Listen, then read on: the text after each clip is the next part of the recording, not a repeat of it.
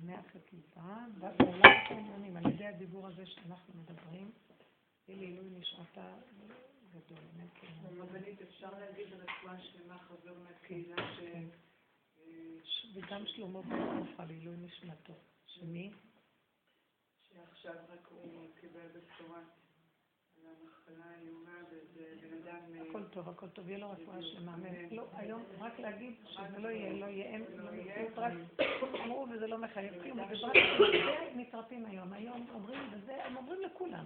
הוא תומך המון בתלמידי חכמים. איך? בן אדם שתומך המון בתלמידי חכמים בקהילה שלנו. בקש שנותן השם ישלח רפואה וישועה, והיה ולא היה.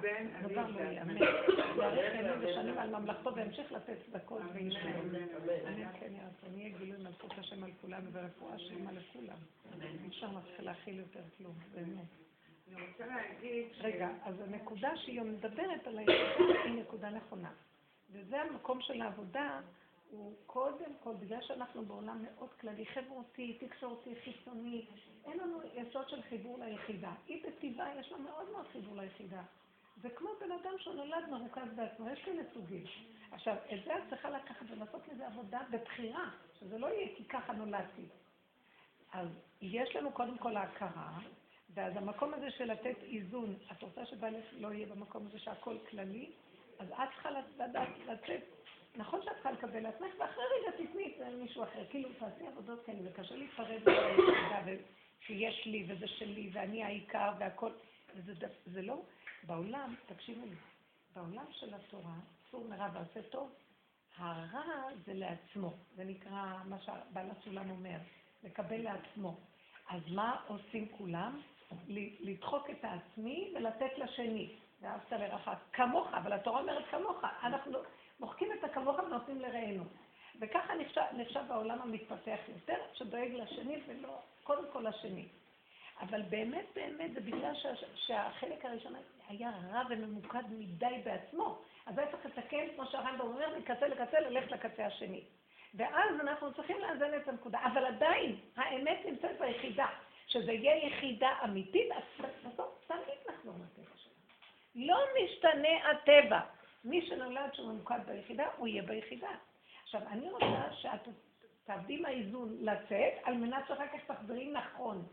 שכשתהיי ביחידה, היחידה יש לה את הנקודה של אין עוד מלבדי. אין עוד מלבדי, זה בורא עולם. וחוץ מבורא עולם, חבר'ה, אין אף אחד בעולם. כי גם הבורא, הנברא, הוא שייך לבורא. והוא ברא אותו לכבודו, נמצא שהנברא חוזר להתקלל בבוראו, להשתאב בגופה דמלכה, כך אומר הזוהר הקדוש, שעתיד האדם להשתאב, עתידים ישראל להשתאב בגופה דמלכה, לחזור להתאחד עם השם, השם אחד הוא שמו אחד.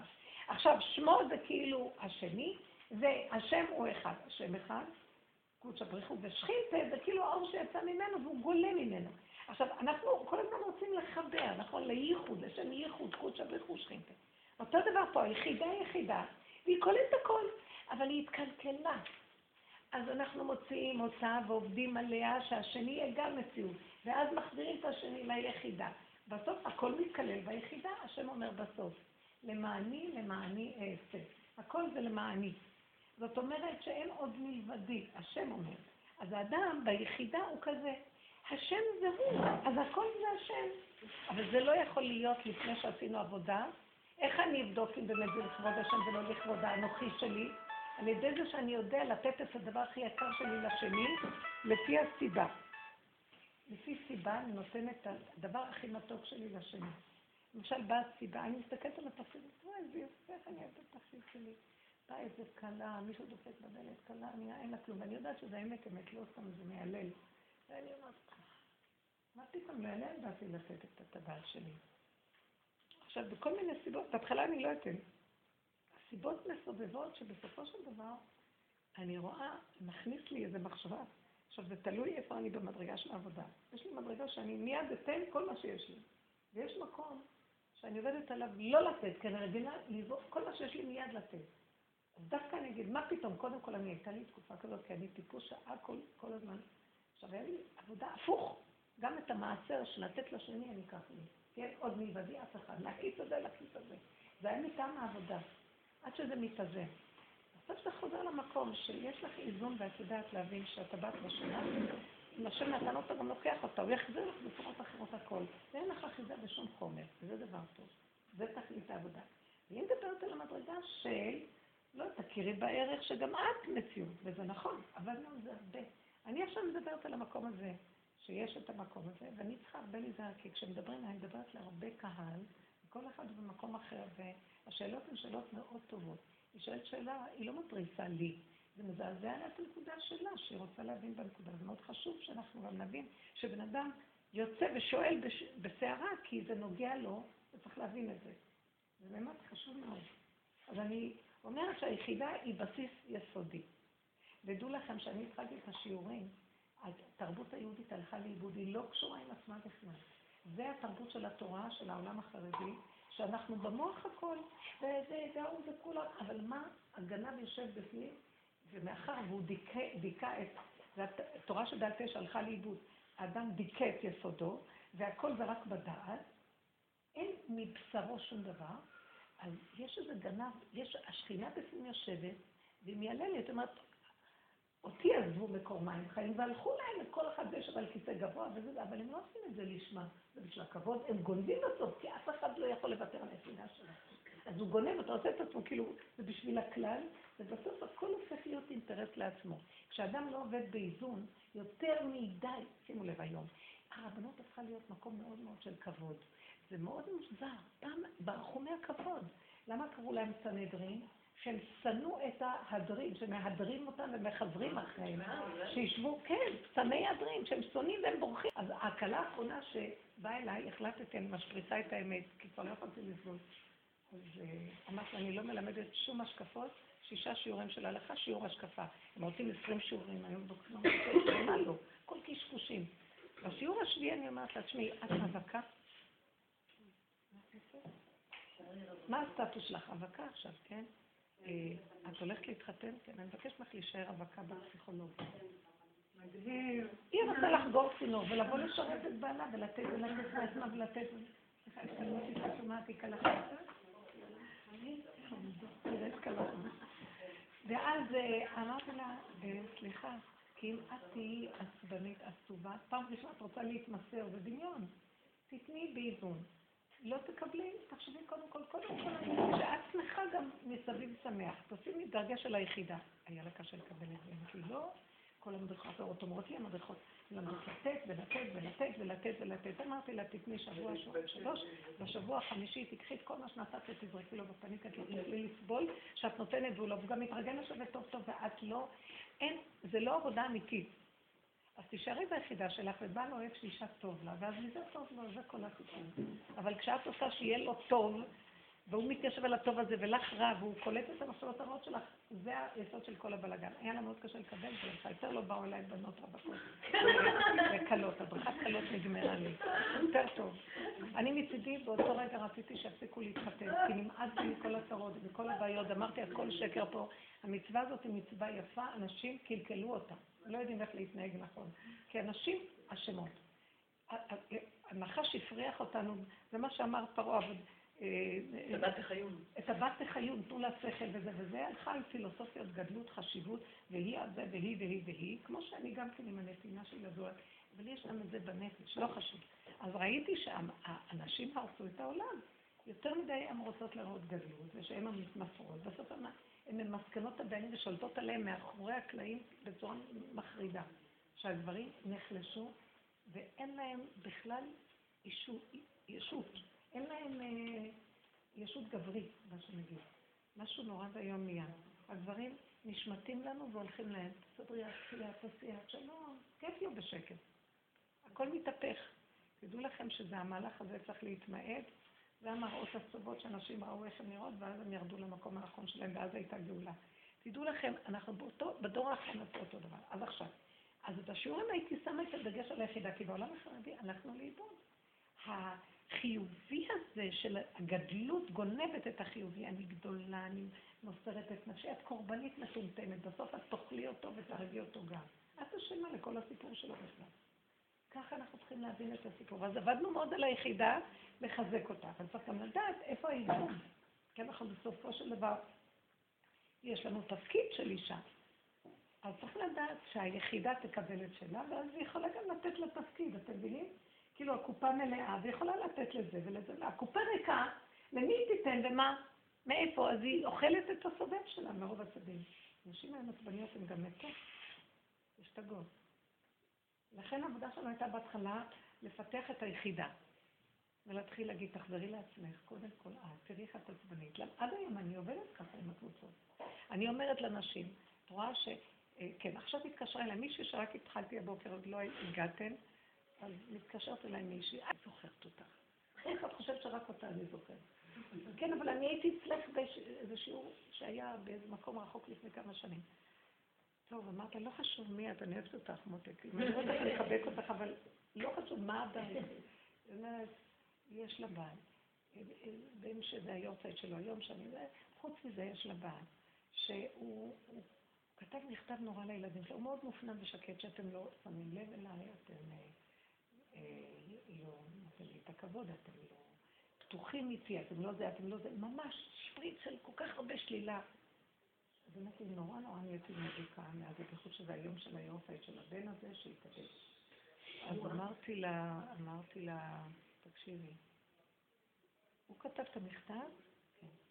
אני עוד עצובה ממכתב, אמרתי לה, את לא עצובה ממכתב, אולי זה גם נובע מזה שגם הבן, והיורצת של הבן, ואת נזכרת בכל מיני סיפורים.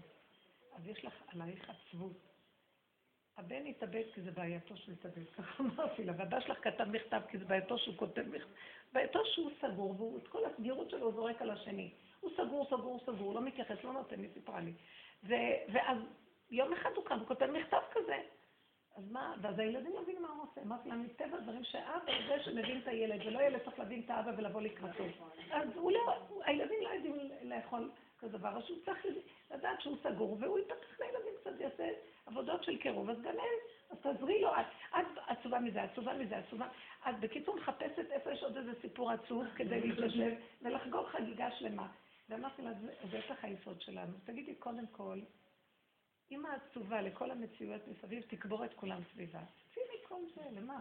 עכשיו, הבן הזה שהתאבד, הוא עדיין עצוב, אמרתי לה, כי עובדה שהיום את קיבלת איזה עצבות. כי העצבות הזאת, מזה שאת לא יודעת איך לשחרר את העצבות שלו. אז השחרור שלו לעילוי נשמתו יהיה שאת עכשיו לא תקחי אותו ללב לך, תגידי, לבנו שם הכל טוב, סידרת העולם טוב, ואנחנו מקלקלים את הכל, את תעשי לו עילוי נשמה עכשיו. תשמחי ותגידי שיהיה לי נשמתך בשבן הזה הוא כזה, אז מאיפה הוא ייקח שמחה לעבוד עם עצמו כשהוא רואה את אשתו עצובה כל הזמן?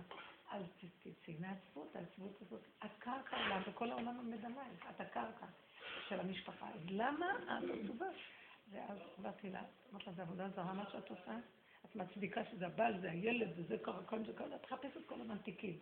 אז תצאי מכל הסיפור הזה, אין לך שום סיבה, אני ראיתי אותה, אני הזכרתי לך אגב, אישה יפה, משפחה מתוקה, הכל בסדר, בא הסתן הזה במוח, מקשקש לך, הורג אותך, השקפות, עניינים. זה לא, העולם לא שלך, הבעל זה אופי שלו, והילד מתאבד כי זה ככה, יעבד. כי כנסי לנקודה הזאת של להעלות את הכל ולבחור להיות בהשלמה, במתיקות והכרת הטוב לבורונה, מה יתונן אדם חי, די לו שהוא חי, תיכנסי ליחידה של עצמך ותהי שמחה. וברמה הזאת כל הבית ישתנה, תתעקשי על הדבר הזה, תני צדקה הרבה בשביל לכבוד, הצדקה היא טובה, לכבוד השמחה, לכבוד זה שאני לא אתן למלחשים והקרבים האלה במוח שלי לשגע אותי. לעילוי נשמת הבן, זה עילוי נשמה מאוד מדולה, התקשרה אליי מישהו שהיא באה לשיעור שלי במקום אחר, לא רוצה לעשות שם, ונפטרה אימא שלה עליה שלום, אישה חשובה, שירה, מה, מיוחסות וזה. יש לה, והיא, בתוך השבעה התקשרה אליי וגם אחרי זה, ודיברנו, ויש לה עצבות, מדוע שפתאום עכשיו היא קולטת, מהשבעה היא יושבת וקולטת, איך לא נתתי מספיק לאמא שלי, איך לא זה, היא רצתה ממני אבא ולא יכולתי לתת לה, איך ואיך, כל מיני סיפורים כאלה. והיא נכנסה לעצבות ואיסורי מצפון נוראים. ואז אמרתי לה, תדעי לך. ככה אמרתי לה, ודיברנו על זה ביחד. התחושות שיש לך עכשיו שמתעוררות, מדוע הם לא היו כשהיא הייתה חיה? כי זה בא ממנה. האמא יצאה, ועכשיו היא יצאה מהעולם, והתודעה שלה נמצאת בעולם. היא עדיין בעולם, ב7 וב30, אחר כך הנשמות באות והולכות שנה, אחר כך זה נעלם. כי אותה תודעה שיש לך, למה בא ממנה, למה את לא באה אליי, למה את לא עושה בשבילי, למה את לא... עכשיו, זה נכון, היית צריכה לבוא, היית צריכה לעשות, לא יכול. כי הטבע שלה, יש לה טבע כזה שיש דברים, גם כן, חזמה, מתפנקת.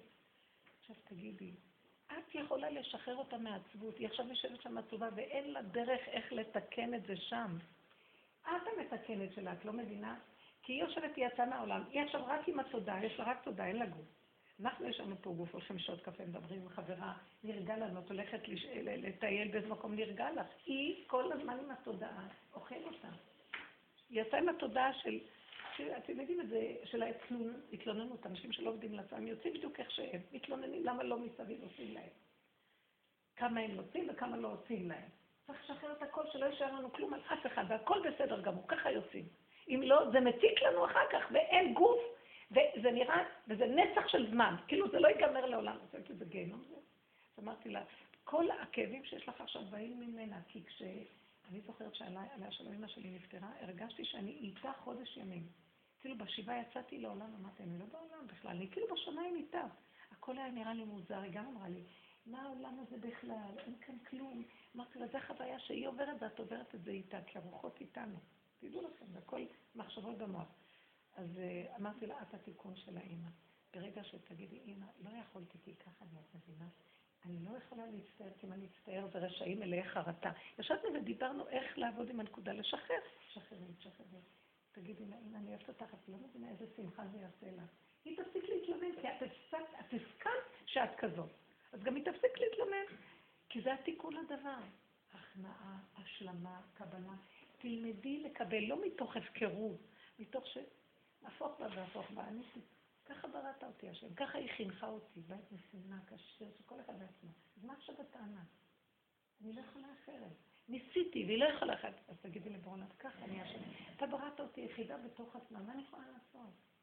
עכשיו בא השד ויושב למעלה, למה לא עשית? ככה לא עשית, כאילו שאתה יכולה לעשות משהו אחר. ואז מכה בה, ואין השלמה. התחלנו לעבוד על השלמה. שמשתחררים ליותר ויותר המחשבות האלה בכל יום. אמרתי, כל הזמן תגידי, זה הדיבור הזה והחישוב הזה לעילוי נשמתך. דקה, עם הדיבור הזה, זה עושה לה עילוי נשמה יותר גדול מכל דבר אחר. נערות, וכל הדברים האלה, אין מהם ממשות. זה הממשי. זאת אומרת, בוא נחיה בעולם הזה. תדעו לכם, רב אושר היה אומר, ביום באים אליי נשמות ואני מתקן אותם לאנשים, ובלילה באים רוחות ואני מתקן אותם. כל היום אני רק מתקן את הקלקולים. עכשיו, הכל מקולקל, החשיבה מקולקלת. המון נשמות יוצאות מהעולם ומקולקלים, כי לא תפסו את הנקודה פה. אז אלה שקשורים איתם פה, חייבים לעשות את הקשר לזה. מבינים? אז המהלך שלנו זה כל הזמן לשחרר ולפרק. היחידה, אם היא לא מעובדת נכון, היא אוטיסטית. היא לא יודעת, היא בתוך עצמה ולא יודעת, זה כמו בורא עולם. הוא אוטיסט לפני שהוא ברא את העולם. כי הוא בתוך עצמו, עם האור שלו עם עצמו, ואין לו זולתו אף אחד, רק הוא עם עצמו. עלה מלפניו להטיב לזולתו, פתאום בא לו מחשבה בתוך האוטיזם הזה. המילה אוטיזם היא מפחידה, אבל אוטיזם בלטינית זה עצמיות, אוטו. אוטודידקט, אוטו... אוטונומיה, אוטובוס. כן, אוטונומיה, זה עצמיות, בתוך עצמו, אז בסדר. כך כתוב בספרים הקדושים שבתוך מציאותו מצב לא יכול להבין. זה האור עם עצמו שאין לו יציאה החוצה. עלה ברצונו לברוא משהו, להראות את טובו ולהיטיב לזולתו. כי כיף לאוטיסט, אני אגיד לכם את האמת, כיף לו בתוך עצמו, אין לו תראות. אנחנו בגיהנום המוח הזה. אוטיסט יושב בתוך עצמו, אין לו מחשבות, אין לו צרות, אין לו כלום, הכל מגיע עד אליו, לא אכפת לו כלום. אתם יודעים שזה חיים אחרים? מתי קשה לאוטיסט שהשני מזיק לו או ששונא אותו, אבל שהוא עם עצמו לגמרי, זה גן עדן עלי אדמות. אבל האמת היא שיש תקשו עם אוטיסטים, הם לא כל כך, הם אומרים שקשה להם דווקא המצב בחוץ. כי הם שייכים, כי הם רואים את הבחוץ. כי הם רואים את הבחוץ. עכשיו, אם הם לא יראו שום בחוץ, והם רק בתוך הנקודה, תציגי רגע, כשאת רק עם הנקודה שלא תעשה לך, אחד פתאום בא מישהו ואומרך מילה. משם האיסורים מתחילים, פתאום את רואה משהו מחוצי לך. תבינו, שהתודעה היא לגמרי בתוך עצמה, אין לה בעיה. עכשיו, באותו רגע, אז הקדוש ברוך הוא יצא מלפניו, הוציא נקודה מעצמו, וזה היסוד של הנברא והעולמות. ואין מלך בלא עם, הוא רצה למלוך, אז הוא צריך עם. וככה התחיל העניין, הוציא נקודה, מהנקודה נהיה הרבה ריבוי ואז קווים ועיגולים ומה לא, ונהיה עולמות. וזה הריבוי שיש בעולם. והמלך רוצה להשפיע ממציאותו לשני. אז כל העבודה של הוציא מעצמו לעצמו, זה היה רעיון לשמח את העולם ולהיטיב לברוע ולהתגלות עליהם. בא נחש, גנב לו את הגילוי. עכשיו כל עבודה שלנו זה להזיז את הנחש ולהחזיר את הגילוי, שיהיה גילוי מלכות השם, ולחיה מהטבה של הבורא, ונשמח בחיים שלנו. ונגיד לו תודה כל היום, והוא יהיה מלך עלינו, מלך ישר וצדיק, מלך של צדק וישר ומשפט, ואנחנו נהנים מהעולם. למה לא? זה עולם יפה, הכל טוב בעולם. אבל בא הנחש באמצע, מה זה הנחש? זה גם משהו, זה גם ככה, מציק. הרבה דמיונות, הרבה... אין... כל זה לא שווה לי. גדלות ארסילאית שמייללת כל היום, והיא לא יודעת איך להתיישב בנקודה ולהגיד תודה. פשוט. בלי ריחופים ומחשבות ורצונות ובלבולים.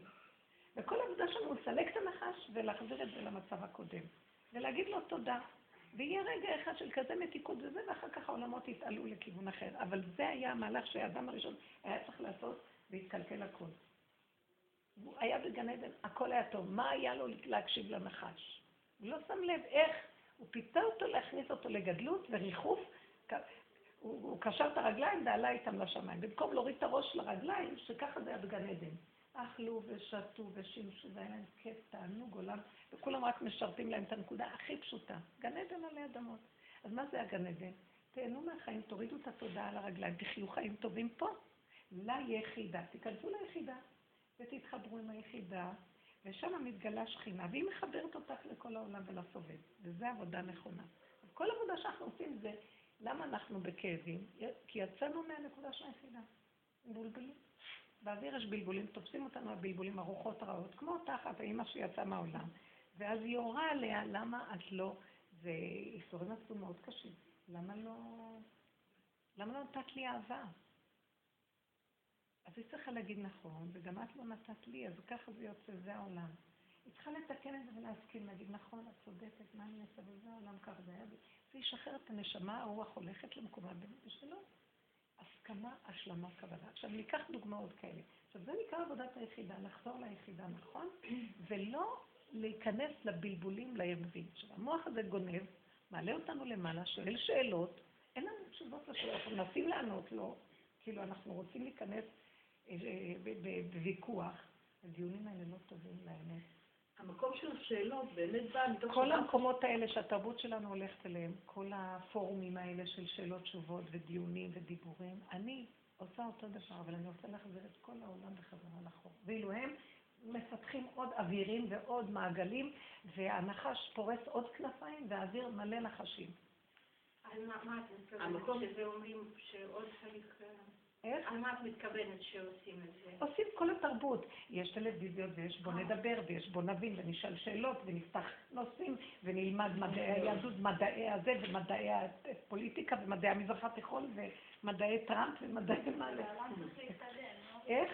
לא צריך להתקדם, להתפתח. אני לא שומעת כל כך טוב, תדעו לכם לאן יותר גרוע. צריך להתקדם ולהתפתח. אבל לאן אנחנו... לאן להתפתח? לעבדון? להתפתח לאן? עובדה, הכל להתפתח. זה נקרא התפתחות? אנשים מתים והולכים להתאבד, זה נקרא התפתחות? מה התפתחות פה? יותר ויותר השכלות וזה ואין שם כלום, הכל שקר, את לא רואה שזה שקר? מה, שיש לך תעודה ואין בה כלום? כל האנשים מלאים תעודות, לומדים, אחרי שהם לומדים, שורפים את כל הספרים, אין להם כלום מה שהם זוכרים, יש להם תעודה. עכשיו יקבלו אותם, כל התרבות שקרית שלנו.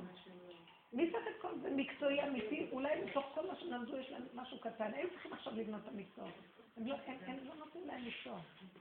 הכל פילוסופי, הכל וירטואלי, הכל דמיוני, אותו דבר עם הכספים. בונים וממלכות, ואחר כך הממשלה נותנת להם זה לחיים. כל המיליארדרים האלה, אין להם גרוש מעצמם. והציבור מחזיק אותם, והכל הוא מיליארדר, והוא חי כאילו, הכל כאילו. האדם הפשוט שהולך לעבוד, מרוויח את ה-200 שקל וקונה לו את הלפון שלו, הוא יותר אמיתי מהמיליארדר הזה שחי במסעדות, ויושב ביחטות ואין לו כלום, והוא חי לחשבון, הוא פרזיט אוי לו מיום הדין והתוכחה. מסוכן העולם מאוד מאוד. אז אל תקנו בדברים האלה בכלל. כן. האדם שנראה כאילו שואל שאלות, זה האמת היא באמת אדם, אנחנו לא ממקום שלשאול שאלות, אם היינו רוצים באמת לשאול שאלות, היינו מקבלים את התשובות. שאלות יותר לשאול אם זה הולך לכיוון של לפרק את השאלה, את היסוד של שאלה תשובה. רגע, אבל רציתי, רציתי להמשיך את המשפט, שפשוט אנחנו ממקום של כאילו אנחנו יודעים מה נכון ומה לא נכון. מתוך זה אנחנו שואלים את השאלה. זה יותר התרסה, זה יותר... אדם יש לו איזה מין דמיון שהוא יודע מה רע ומה טוב. אז הנה, זה עץ הדעת טוב הרע שאנחנו אומרים, זאת התוכנה המקולקלת. לעולם שיש שאלה, לעולם שתהיה תשובה, ולא נגמר הדבר. כי יום יש שאלה ויש תשובה. בתוך השאלה יש את התשובה. אם תתבונן בשקט, תשתוק, ותיקח את התשובה מתוך שאלה שלך. מה אתה? לא, אבל להראות לכולם שאני יודע, ונעורר עניינים, ושיהיה לנו גירויים. זה מהלך של האינטלקטואליות. עכשיו, עבודה שלנו זה גם אנחנו שואלים שאלות. דומה בדומה מתקן. אבל ניקח את זה ונחזיר את זה לקראת שאין כלום. ואילו הם עוד מולידים. יש תשובות, יש שאלות, יש זה, ונשארו באוויר. הנחש יש לו מלא כנפיים, זה מסוכן מאוד. זה אפיקורסות. אין השם. יש המון הבנה ויש השגה וידיעה ולמדנות ויש מוסלו. זה מה שרבי נחמן יש לו בסיפורים מעשיות שלו, כל כך נוגע ביסודות האמת, שזה חכמים הפליגו בהרבה חוכמות והפליגו ולמדו, עד ששכחו בכלל מאיפה התחילו. פלספו מתו מרוב פלסופים. זה מאוד מסוכן כבר. האמת היא מאוד פשוטה. אתם יודעים מה האמת? יש לך שאלה, בתוך השאלה יש תשובה, חכי קצת. אין לנו שום סבלנות, אתה המוח משגע אותה, ורץ. תמתיני, תסגרי את המוח, אין לך תשובה, תסגרי, תמתיני, תגיד, שמורני השם דרכך עליך במתך בשנייה, שפתאום מביא לך משהו, זה מה שאת רצים, הנה. אנחנו, אין לנו שום המתנה, כי אנחנו רוצים את הכל במוח, ואילו השם אומר, האמת נמצאת, התשובה נמצאת בניסיון של החיים. תמתיני רגע, יבוא איזה... מעבר איזו התנסות, ושם תראי, וזה יתיישב לך טוב, כי זה אמיתי, זה בבשר. זה נקרא תשובה, אבל אנחנו נותנים שאלות תשובות אוויר. זה נעלם, אין לו בסיס, והשאלה מולידה התשובה, והתשובה מולידה השאלה, וזה לא נגמר. אבל אנשים חכמים להרע, עושים את זה מלא כסף, פותחים, כל האש פותחים מכללות, המון כסף עושים את זה. יש להם שמות יותר.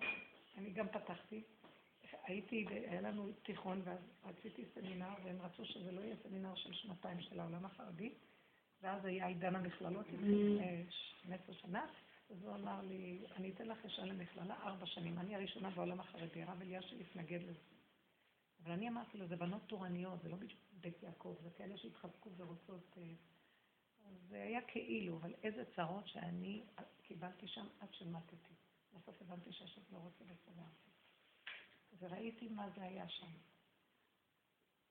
זה הנחש. וכל חור נכנס. עד שזה היה תיכון לבנות ומדרשייה ודברים של קודש לבד, ושזה התחיל להיות להיכנס למכללה, מה שהם דורשים שם, זה היה מזעזע. וכמה היא צריכה לבוא כל הזמן למשרד החינוך להביא להם בקבוקי יין ומתנות ולהתכנס ולגנוב את דעתם. הם הפכו להיות כאילו מי הם הפקידים שזה שלהם כאילו, והצריכה להשתחוות להם. שקר, ואי אפשר לתאר, די, לא יכולתי לעמוד בזה. השם הכי חותה, אני בעצמי התכוונתי להשתלב טוב טוב בשקר, כי אני מזה גדלו. כולם יגידו שאני זה, בלי שאני ארצה אפילו, באמת, הלכתי בהתחלה לשם שמיים כאילו, הכל התהפך, הבנתי מה הרב אלישע מתכוון, הוא לא רצה את זה. היום כל העולם החרדי מלא דברים כאלה, וכולם בתארים וכולם רוצים רק את זה, ואין, אי אפשר להשתלט על הנחש הזה. אבל העבודה שלנו זה להחזיר את העם אחורה. אין להשם עם. הוא ברא עם שיהיה הפוך מהעולם, וכולם הולכים את שהעולם. אז איפה העם של השם? תתחילו מעצמכם, אתם תהיינה העם. עוד כל אחת היא עם, וה10 זה כבר עם. כן. עכשיו בפסח, יש לי תקרות. יש לי 3 בנים בגיל 14, 16, 17. חזרתי בתשובה, חשבתי שאני אגדל אותם, כולם יולשים עליהם.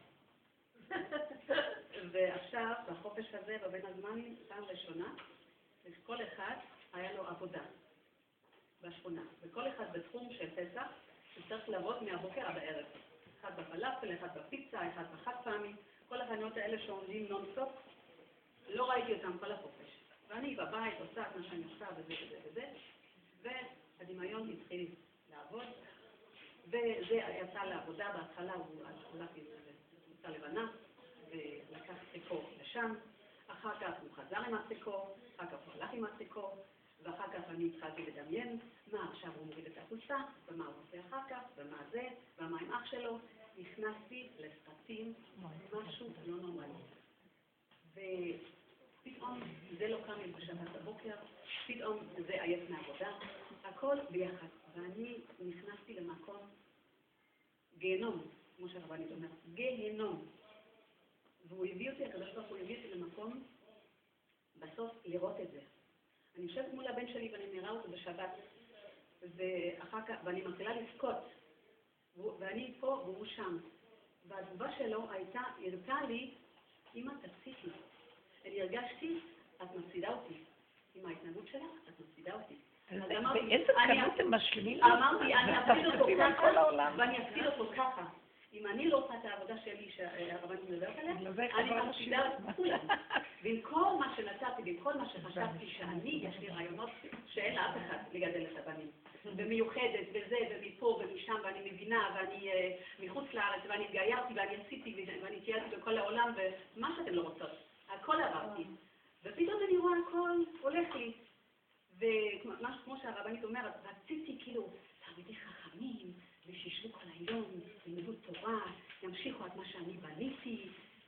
ובשלושה ימים האחרונים נעצתי כל יום לרב שמעון בבוקר, ואני בזמן אנחנו נעשה הרבה, ויש לי עוד הרבה סיפורים, אבל הקדוש ברוך הוא הראה לי את המקום. שלך. זה לא שלך, תרפי. הם לא שלך, את לא אחראית על שום תוצאה. תעזבי אותם. ואז תקחי את זה, לא נרדמתי בלילות, התחילו פתאום לבוא בשתיים בלילה, בשלוש בלילה, איפה הוא, מה הוא עושה, הגדול, זה. תודה. וזהו, מאז שהקדוש ברוך הוא העיר לי שאני אעזוב את זה, את הדמיונות שלי, הכל בסדר. תדעו לכם, הסכנה של האמא בכל דבר. אז לכן הנקודה שלנו היא לחזור כל הזמן עבודת היחידה. כן, יש לנו כאב, הכאב הוא סיבה. השם שלח את הכאב להיות מחובר איתו. תני לי את העולם שלי, אז לקחתם לי את העולם יותר מדי. אתם יודעים ואתם מבינים ואתם תעשו בפתרונות ועניינים ומכונים ויועצים ורבנים ואין כלום כבר. גם הרבנות נגמרה, אין כלום. נשאר רק אתם מולי, אתם אליי. אין לי שום דבר יותר. הבורא עולם בארץ הכל מחפש אותנו ברמה של... הכנעה אליו וקטן עכשיו.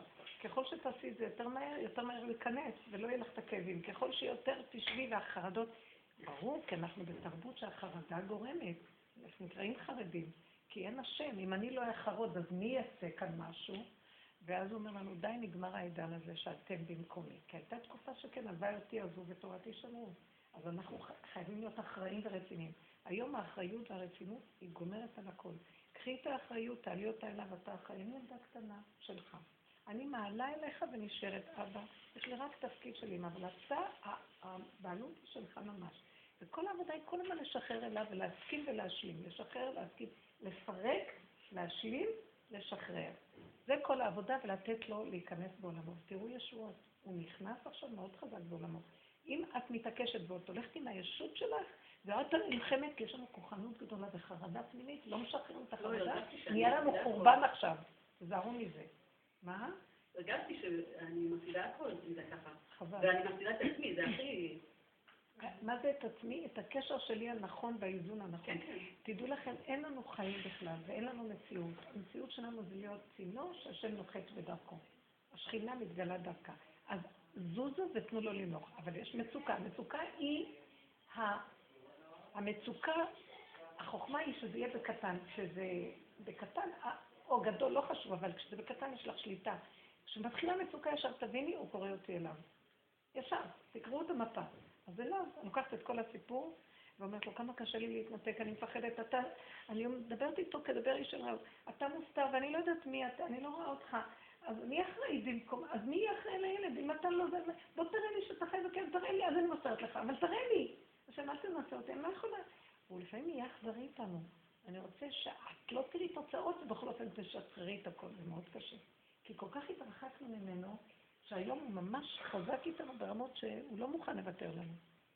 אז תשחררו, תתאבדו עליו, אין משהו אחר. כן. בתור התפקיד של האימה, לא צריכה נגיד איזשהו לגלות את דעתה, נגיד לגבי משהו, נגיד... תקשיבו, זה פרופורציונלי. התפקיד של האמא חייב תמיד לנוק מהמהות של היחידה, שיש שם שכינה. ואז יש גם שכל בדבר שיכולה להגיד, בתפקיד יש נואנסים, היא יכולה להביע דעה, היא יכולה להגיד, זה אסור על פי תורה, זה מותר, אבל כשהיא מחוברת ליחידה נכון, איך תדעי? כי את לא בזעזוע, את לא אחוזה, את לא בכוח כפייתי, תכריחי אותו, כי הפחד והחרדה אוחזים בך. אלא את אומרת, מותר לנו להגיד, זה כאילו השם מדבר דרכך, זה יישמע. ואם את הולכת עם החרדה הזאת מצדיקה בנו, תואר, אז שכל, התורה אומרת, לא ישמע את זה. או תורה, תגיד עד מחר, את מבזה את התורה, דרך אגב. תדעו לך, כשאנחנו מבזים את התורה מול הילדים, ואומרים, זה תורה, זה צריך תראה. כפייתית עליי, אז לא, האמא משתבח, כזה חוצפן, לא עושה כלום ועוד מאשים אותי שאני לא בסדר. הוא בעצם מדבר, השם מדבר אליי. את לא, השם אומר לי, את לא מייצגת נכון את התורה שלי. את עושה לי ביזיון, רדי מהתורה, לא מתאים לך, לנפנף בדגל התורה. את עושה הפוך.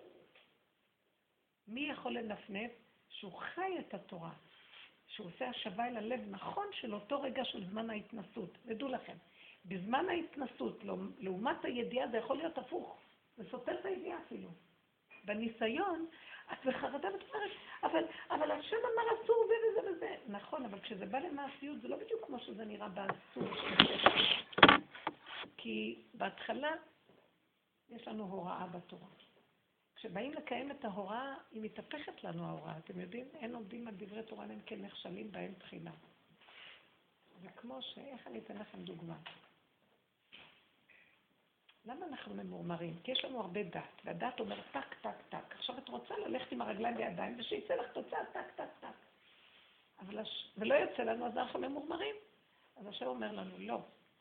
בתורה יש את ההוראה. כדי לקיים את מה שכתוב, את יורדת לעולם שהוא סותר את מה שקיים. תבינו מה אני מדברת? למשל, את רעבה, כתוב ואכלת ושבעת, נכון? את באה לאכול, כתוב ואכלת ושבעת, ורחת. עכשיו, את רעבה, את באה לאכול, כמה את צריכה להכין? כאילו, נראה שזה מרחיק אותך מהצבע. אני רק רוצה לטרוף עכשיו, אם אפשר, את הקמח לפני שעשיתי אותו לחם. עכשיו אני צריכה לעשות, לרדת לגמרי מ"ואכלת", ושבעת. אני צריכה עכשיו להיות במקום שאני רעבה, ואני עושה לחם כשאני רעבה, ואני רוצה, תדעו לכם, כל פעם זה מחליש אותי, כשאני רעבה, אני רוצה לטרוף את הדבר כדי שאני אסבע, ואני לא צריכה לקלוף את המלפפון, אני עובדת בדקות, את צריכה לסדר את זה, את צריכה להוציא מזה, כמה עבודה סביב להכניס, להסביע את הרגע. אבל זה יותר טוב, אבל זה לא סוף הנכון. נמצא שבשביל לאכול, כמה צריכה להתרחק מהאוכל בעצם. הבנתם מה אני מדברת? אז תבינו, בהוראה כתוב את התוצאה. במציאות כדי להגיע אליה, וזה כללת האדם הראשון. כשהוא היה בגן עדן, ההוראה עצמה הייתה כבר התוצאה. חפצו קשורה ביכולתו. האלוקות אומרת, וזה נהיה. האדם מתרחק מזה בין השכל שלו לבין המציאות שלו 500 שנה הבדל. הוא צריך לעבוד כל היום. בהגיעת הפך תוכל לאחר. אז זה הכללה. אז עכשיו אנחנו צריכים להבין. כדי להיות בוידעת, צריכים שיהיה בהשבות האלי בך. לא מוכנים לרדת לחושך. אז כולם רוצים אוכל מהיר, כסף מהיר, הכל מהיר. אין...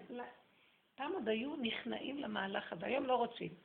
זה גם אחד הסימנים שאנשים התעייפו מהתהליכים וכבר... אנחנו עוד מעט נאכל אחד את השני וזהו. מספר לנו במין, אתם לא שמים לב. אין סבלנות. מספר הרב. נראה אותו ישן, אז היא צריכה להבין. מה את רוצה ממנו? הסכמת לו לעבוד, זה יציאה התוצאה, אדם עייף.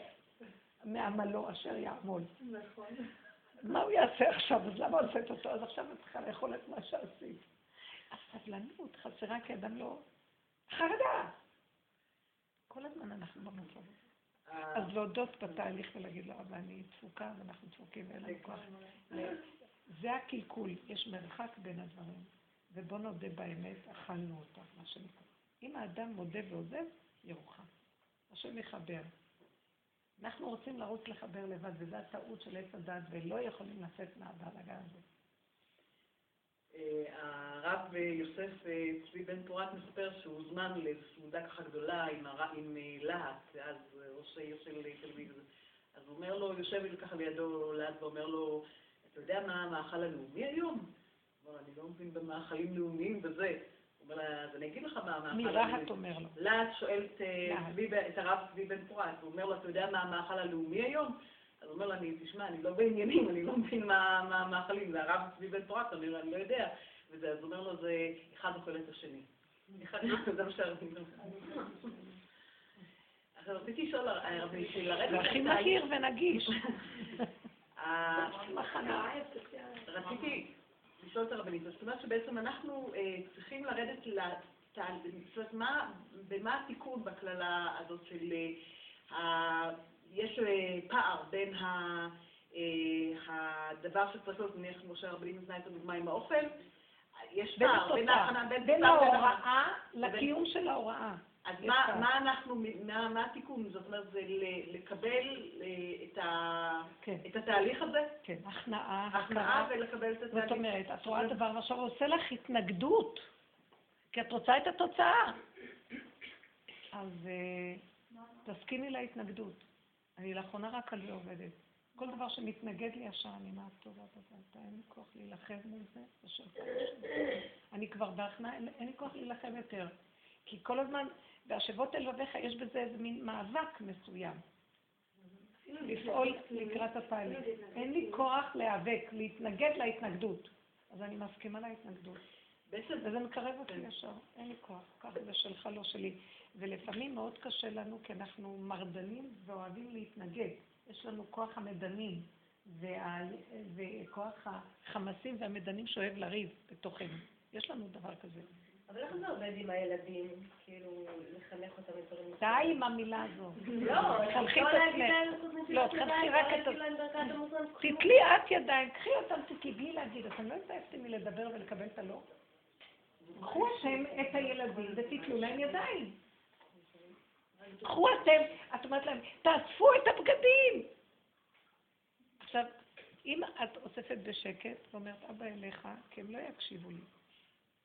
כל הזמן תהיה רק איתו, ותגידי לו, כי גם אני לא מקשיבה לך. הכל ככה הולך. הכנעה, עד שנגיע למקום, אני הגעתי בחג לכזה מקום, שהיה לי קול פנימי שאומר ככה. אני הרגשתי שאני מפברת בלי סוף. קודם כל אמרתי להם בחג השעון, כל החורף, אני הולכת למות, היה חורף הכי קשה בעבודה פנימית, שכבר יגיע מחיית המלך בפורים, ושכבר יבוא האביב הזה כבר, וכאילו יש תמיד תחושה של מעבר די מהחורף הזה.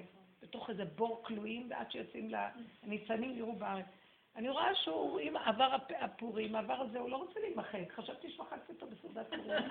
עוד לפני, בזכור, לא מחקו אותו. זה, לא רוצה גם, אחר כך נזכרתי שמחיית עמלק אמיתית הייתה בי"ג בניסן בכלל. וכל סיפור המגילה היה בניסן, לא באדר.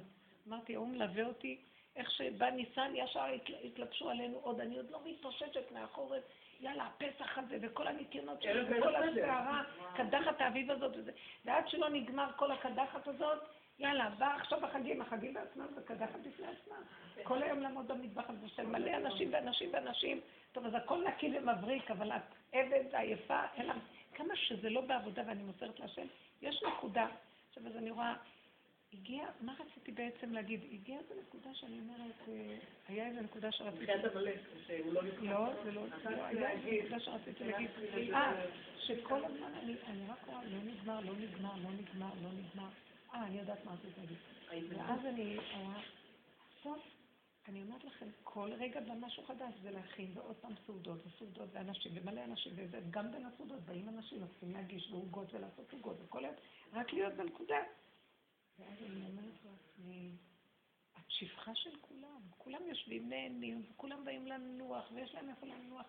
ואני, אני אגיד לכם, ראיתי שגילוי שכינה זה כל הזמן הטבה תמידית, כל הזמן לכולם, בלי להגיד ולהטיב, להטיב. הוא נותן לי אנרגיות, בסדר?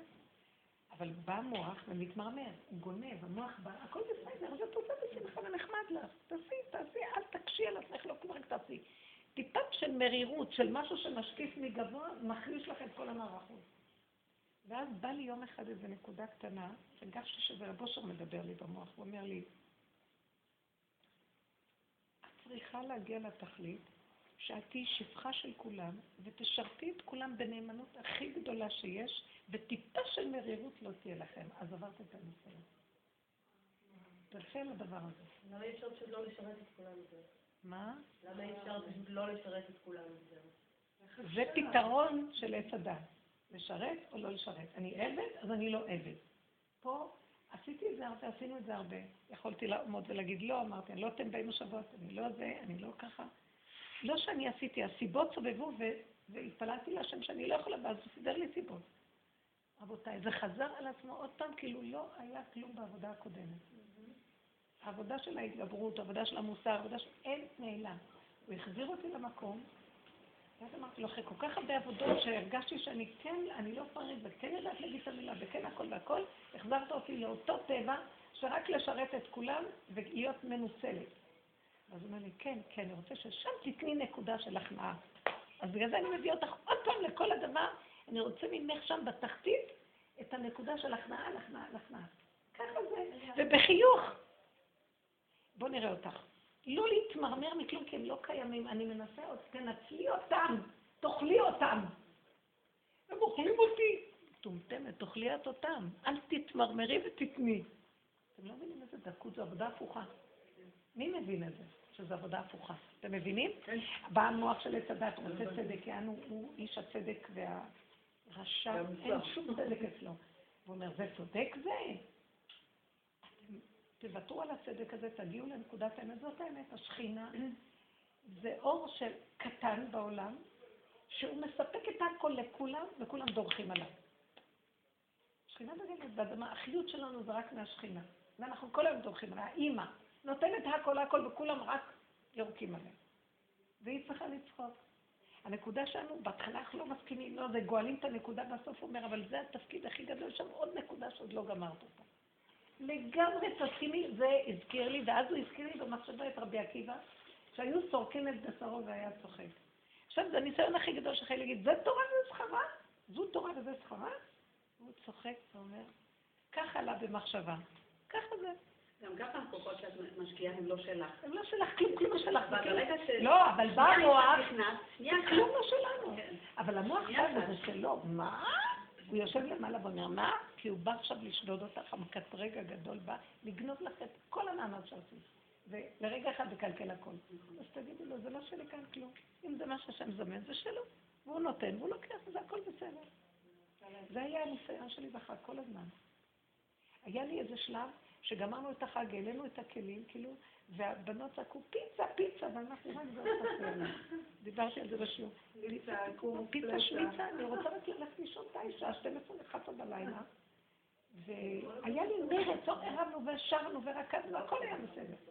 כשהיא אמרה פיצה והיא מוגברת, אז אני עכשיו התחלתי להגיד, אמרתי לה, לא, שם, והראיתי שאני לא הולכת בגסות עם הדברים, מאוד מאוד בדקות, שאני היא לא קלטה את הנקודה, אמרתי לי, לא, פיצה, פיצה, אמרתי, עוד תוליד לי ילד עם פיצה במוח, מה של פיצה, מה אני אצלת?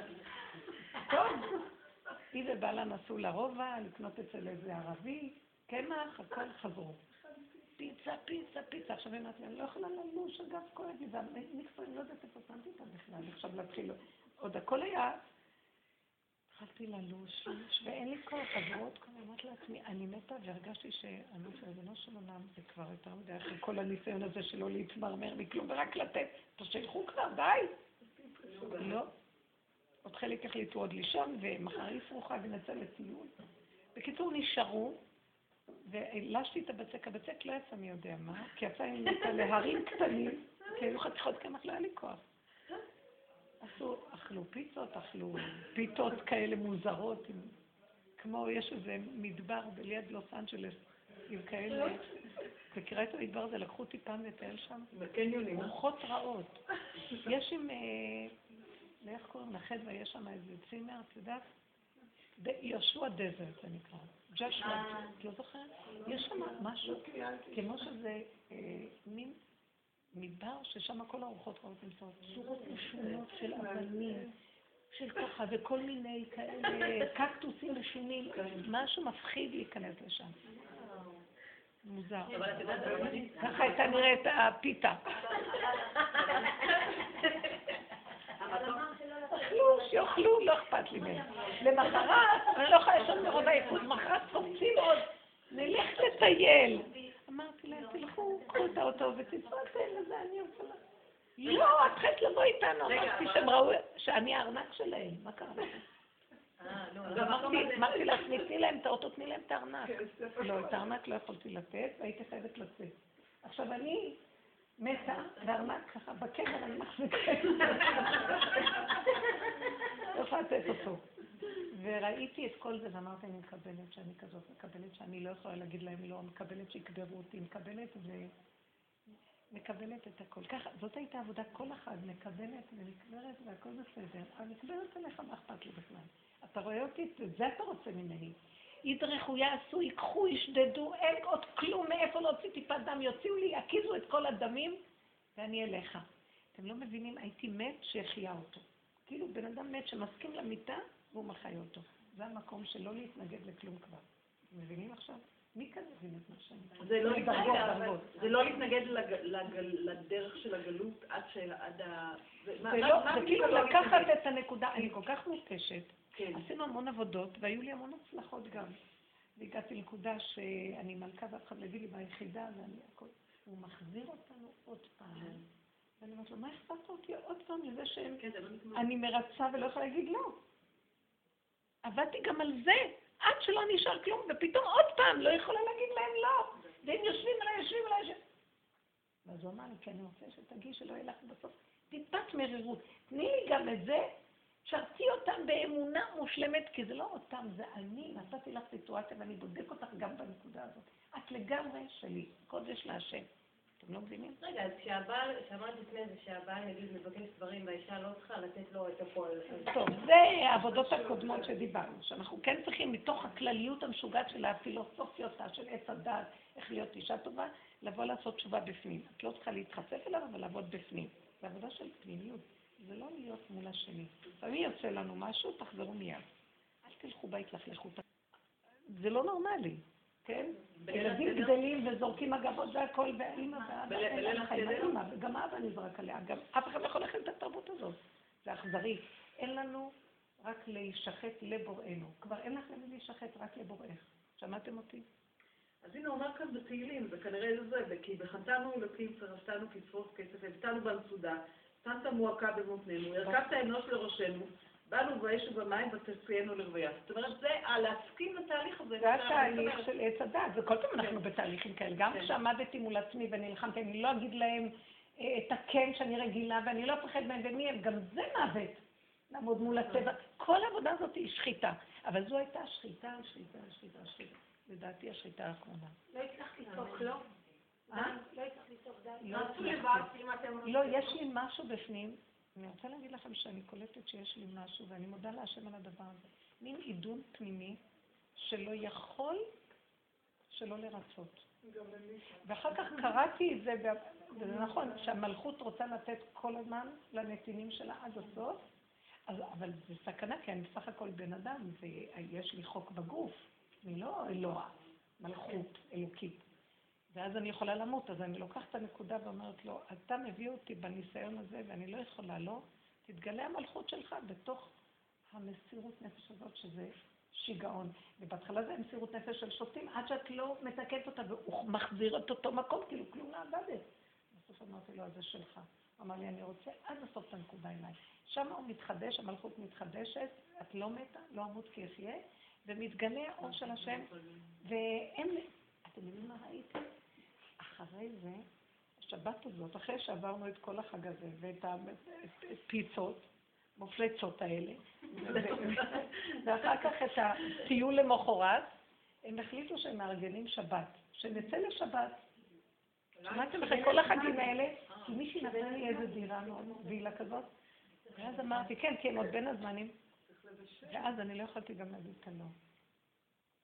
ואז ראיתי מה קרה. בגלל הנקודה הזאת של להתמסר ולמות, אמרתי, טוב, אז עוד פעם למות, כי את לא מתמחיה אותך בתוך המתעת התמרמרים מכלום, ותסכימי להכל. מה אכפת לך? את לא מסכימה להם, את הולכת איתו. זה כאילו להתמסר אליו אחורה, את מתה אליי, מה אכפת לך? אני מחזיק אותך לאחורה ככה. פתאום קמה אחת הקלות שרצתה את הפיצה, באמת, ואמרה, אבל אמא לא תכין כלום, אנחנו נכינות הכל. בפעם הראשונה בהיסטוריה של 12 שנה, שהם הביאו את כל השבת כמעט. וארגנו הכל, והייתה שבת נעוממת, זה היה מאוד יפה, וראיתי שהם נכנסו בתמונה ועשו. כי ראיתי שכשאת מתה, ילדים יקומו. כי את מתה, תלכת, שמעון, מתה, מתה. את רוצה משהו, את מבועלת חרדה, את לוקחת את החרדה ומעלה אליו. אין לך לזרוק אותה על אף אחד, תפסיקו, אתם לא רואים שאני לא יכולה כבר לסבוב את החיים, די, מה אתם לכו הבית? גם אני לא אגיד כאלה דברים, גם הרבה פעמים אני בעידון יכולה לבוא מפה לפה, לא מקשיבים. אני מדי דקה כשהם יקשיבו, גם לא יקשיבו. אז אם כן, זה למות עליך, תעשה את מה שאתה עושה. ואל תפחדו, אל תפחדו, כי אין לנו לאן ללכת. כי כל היום תילחמי לגאול את כבודך. הוא דווקא יביא לך, אלה שקשורים בעבודה הזאת עד הסוף, יביא להם דווקא שלא יישמע קולם, ואת הנקודה הזאת תמצרי אליו. איך הוא אומר לי במוח, וזה ככה עובד. אני מביא אותך לניסיון האחרון, תהיי שפחה שלהם, הם ישעבדו אותך ותעבדי בשמחה ולא ילך טיפת מרירות. תתמסרי לכולם בשמחה ולא ילך טיפת מרירות. זה ניסיון האחרון שאני מולך מבקש ממך. שמעת? כי המרירות גומרת עלינו, זה הנחש שבא לפרסך אותנו ואנחנו מתים רק ממנו, כי בגוף לא חסר דבר, הוא ייתן לך כוח. כי אין סוף כוחות יש לו. חדשים וחדשות לבקרים. תקשיבו רגע, כמה עבודות עברנו כל השנים, אנחנו נמות, ומאיפה אנחנו עוד חיים בכלל? כמה פסח עברנו, כמה לידות עברנו, כמה ילדים גידלנו, כמה זה, ומאיפה אנחנו חיים? ואנחנו חיים. אבל באה מרירות ואומרת, כמה נתתי לכם? מה אתם כבר רוצים ממני? זה הכי גרוע. אל תשקיפו, אל תדרשו, אל תשאלו, אל תבקשו. ככה וזהו. אבל יש לי שאלה, אבל רגע אחד. שהוא גם מחריב שאת רוצה נגיד להתמסר ואת לא יכולה, כאילו משהו חוסר. אני לא רציתי להתמסר. לא, נגיד לי יש מצב שאני יכולה לרצות להתקרב למישהו, אבל משהו אני לא מרגישה קרובה. אז זה גם כואב. כן, זה הוא. לא הבנתי. נגיד חברות, זה שפתאום אני מרגישה שאני מתרחקת, שקשה לי להיות בנוכחות שלהם. אז כאילו זה הפוך בעצם, אני כאילו רוצה את הקרבה, אבל משהו בנפש סוגר אותי. למה משהו בנפש סוגר אותך? תחשבי, שאלה אני שואלת. נגיד, מישהו שאני לא יכולה לדבר איתו הכי אמיתי או משהו כזה. אז כאילו יש איזה ריחוק. אז הטבע הוא כאילו להיכנע לזה שאני לא יכול בעצם, שאני לא יכולה להתמסר. אני לא יכולה להתמסר, כן. תחפשי איפה לא יכול שלך. אני לא יכולה להתמסר, או אני לא יכולה לא להתמסר. במקרה שלי, אני לא יכולתי לא להתמסר. זה לא חשוב למה את נכנסת, תיכני לנקודה שאת לא נכנסת למלחמה פה. אני לא מוכנה מלחמות. אז אם כן, הוא הוביל אותי לקראת זה שאני עד הקבר אתמסר. רק אמרתי, תרנק עוד לא יכולתי לשחרר. על זה אני עוד לא מספיק... אני עוד ראיתי את היד שלי מרימה, שאת זה אני לא אתן להם. על זה אני עוד קצת שמה מוח, אמרתי לו, אבא, את זה אל תיקח לי. היום לרגע שסידרתי את התיק, נקרא לי התיק, והוצאתי וסידרתי בסל שהיא נתנה לי, עוד בלילה נתת לי את הסל, נקרא לי הידי, ואני מסודרת, ואני רואה שפתאום אין ארנק. זה לדקה אחת, כי הוצאתי אותו, שמתי אותו בצד ולא זכרתי. אני רוצה להגיד לכם, החוויה שחוויתי באותו רגע, הכי קשה מכל החיים. אני עוקבת אחר עצמי בדקויות, ואמרתי לו, אבא, אני אשחט על הכסף הזה, אני אמות, את זה אני לא יכולה לתת לכם. שמעת? אני לא יכולה. כי זה כל מאודו של האדם, בכל מאודיך ובכל ממונך. זה המאוד שלי, אין לי, חוץ מזה כלום. אני סידרת כאן מזימה מאוד נעלמה בעולם. נכון, אני התפקיד שלי בבית, אני אחראית על הנושא הזה, והם כולם עזבו את זה עיניי, ואני ראיתי שהעולם הזה לא זז בלי הכסף. אי אפשר להזיז אותו בלי כסף. רק אתה יכול לסדר במקום הכסף משהו אחר, אבל אתה סידרת שהכסף זה המזימה פה שמזיזה את הכל. זוזים, זה מזיז את כל העולם. אז את זה אני לא יכולה לבטל, זה משהו חוק ממך שאין יכולת האדם לסדר אותו. בבקשה תסדר לי. זה גם דמים, זה הנפש של האדם. דמים, זה נפש אדם, זה דם. אז אני מוסרת את הדם פה, ואת הדם הזה אני מחזיקה ואומרת לו, ריבונו שלם, ברחמים, כי ברגע שהארנק ייעלם לי, החיים נעלמו לי. אני עובדת עם זה בפחות ובבקויות, כי לא נשאר לי כלום, כל הזמן נכנס כזה ואני מפזרת. וכאילו הנקודה היא שאם אתה לא תיתן לי לפזר, לא יהיה לי תזוזה, לא יהיה לי חיים. זה ככה קבעת בחוק. רק אתה יכול לתת תזוזה וחוק, ומה שאתה רוצה, אבל תיתן לי את זה ברחמים, שזה לא יהיה, שאני נתלס כאילו בכסף. זו עבודה שתלכו עם הפגם ותודו בו, תודו להשם בפגם, שאתם לא יכולים. הגעתי למקום שאני לא נלחמת על כלום, לא יכולה, לא יכולה לא לרצות. ירגו אותי, ישדדו אותי, אני לא יכולה. גם עם ארנק, אני עכשיו עם ארנק מולו, לא מולם, אני לא יכולה בלי זה. אתה רוצה, תיקח את נשמתי ואת ארנק תשאיר. כי אני לא יכולה בלי זה, אתם לא מבינים? ככה תעבדו עם התוואים מולו. אני לא יכולה, תלכי עם הלא יכול. אתה רוצה, תסדר חוק של יכול, אני לא יכולה. לא יכולה. זה ביזיון להזדקק לזולת, לא יכולה. החירות שלי שווה את הכל, תהרוג אותי, זה החירות. אין לי חירות אחרת. כי במלכות צריכים, אין מלך בלא עם, ואין מלך בלא ממון. אתה חייב להזיז את היקום אשר ברגליו, זה הממון. זה נקודה שהוא סידר אותה וזה הוא, זה לא אני אפילו. תתלו את הכל בו, ואל תלחמו, רק תודו באמת. תודו, מודה ועוזב אותך. הרגשתי כל אחר רק אני צריכה להודות. אני שפחה, אני מרצה, אני אעבוד עד הסוף, אני אתן את נשמתי, אני אמות, עליי יקברו ויכתבו על הקבר פה נקברה פרה. לא אכפת לי. כי זה אליך, נקברה פרה אליך, אני הפרה שלך, אני בהמות שלך. הכל אליו. אבל הרבנית, אני הרגשתי בליל הסדר, היו לי אורחים שאני הזמנתי אותם מרצוני, וזה היה בסדר גמור, לא משהו ש... כפו עליי. כן, אז ברבע לאחד בלילה אמרתי להם, וזו חברה טובה טובה טובה כבר 30 שנה, אמרתי להם כולם, השולחן היה עם כל השאלות של האוכל, תעשו לי טובה, מצידי, תשאירו הכל על השולחן, לא אכפת לי, אני הולכת לישון. בחיים לא עשיתי לזה דבר, שאני משאירה את הכל ואת האנשים ואת הזה, ואני קמה והולכת לישון ואומרת את זה עוד כולם. זה לא אתה הייתה בורא עולם. לא, זה היה מעולה. קודם כל, בבוקר שקמתי, הם עשו את הכל, אפילו את הסירים ואת הכל. אבל לא משנה, אני רציתי להגיד, אני שמתי לב שאני גם טיפוס כזה, אני עושה הכל בשמחה. באמת, זה... קיבלתי את זה במתנה, אני יכולה להזיז דברים בזריזות, משהו לא נורמלי. ובסוף... תמיד באה הנקודה הזאת, מה, אבל לפחות את זה, או ביקשתי, או זה. ושמתי לב, אם אני מפנה מקום, עושים. כל עוד שאני, גם פיזית בשטח, וגם פה בשטח. אבל את אומרת, אם אני מפנה מקום, זאת אומרת, אני יכולה לפנות מקום, אני גם את זה לא יכולה. שמעת אותי? לא, אבל את אמרת, לא יכולה לשחרר את הארנק. אצלי זה, אני לא יכולה לפנות את המקום. כל אחד במקום שלו. את לא מבינה, מאיפה יבוא לי שאני יכולה, שאני אומרת לו, שאני לא יכולה, בואי תן להיות יכולה. לא מבינים. את נתת לו את זה, והוא פינה לך. זה לא את פינית מקום. לא, אבל זה לא אותו דבר. את לא פינית מקום! משהו מתוכך פינה! את סיפר סיפור, קמת ואמרת, אני לא יכולה, מה שאף פעם לא היה לך. זה היה הוא? זה היה הוא. זה מה שאני חושבת, למה נו? זה היה, נו, לא הבנתי. אם הוא רוצה ששחרר את הארנק, אני לא יכולה. אני יכולה רק להגיד לו שאני לא יכולה. אני לא יכולה לעשות פעולות חיוביות. אני יכולה להגיד לו שאני לא יכולה לעשות פעולה חיובית. תקוע, אני רוצה ולא יכולה. אני רוצה ואני לא יכולה. את לא מבינה את הדבר הזה? אני רוצה להוציא את האדם מת בקבר. הוא רוצה להגיד מילה, לא יוצא לו דיבור, הוא מת. ככה בן אדם. כי אין מוות זכריך, אני מתה. תסדר אתה את העניינים. אז תמותי. את מתת באיזה נקודה, ושם הוא התגלה לרגע. בלי תודה אפילו, זה קרה לה.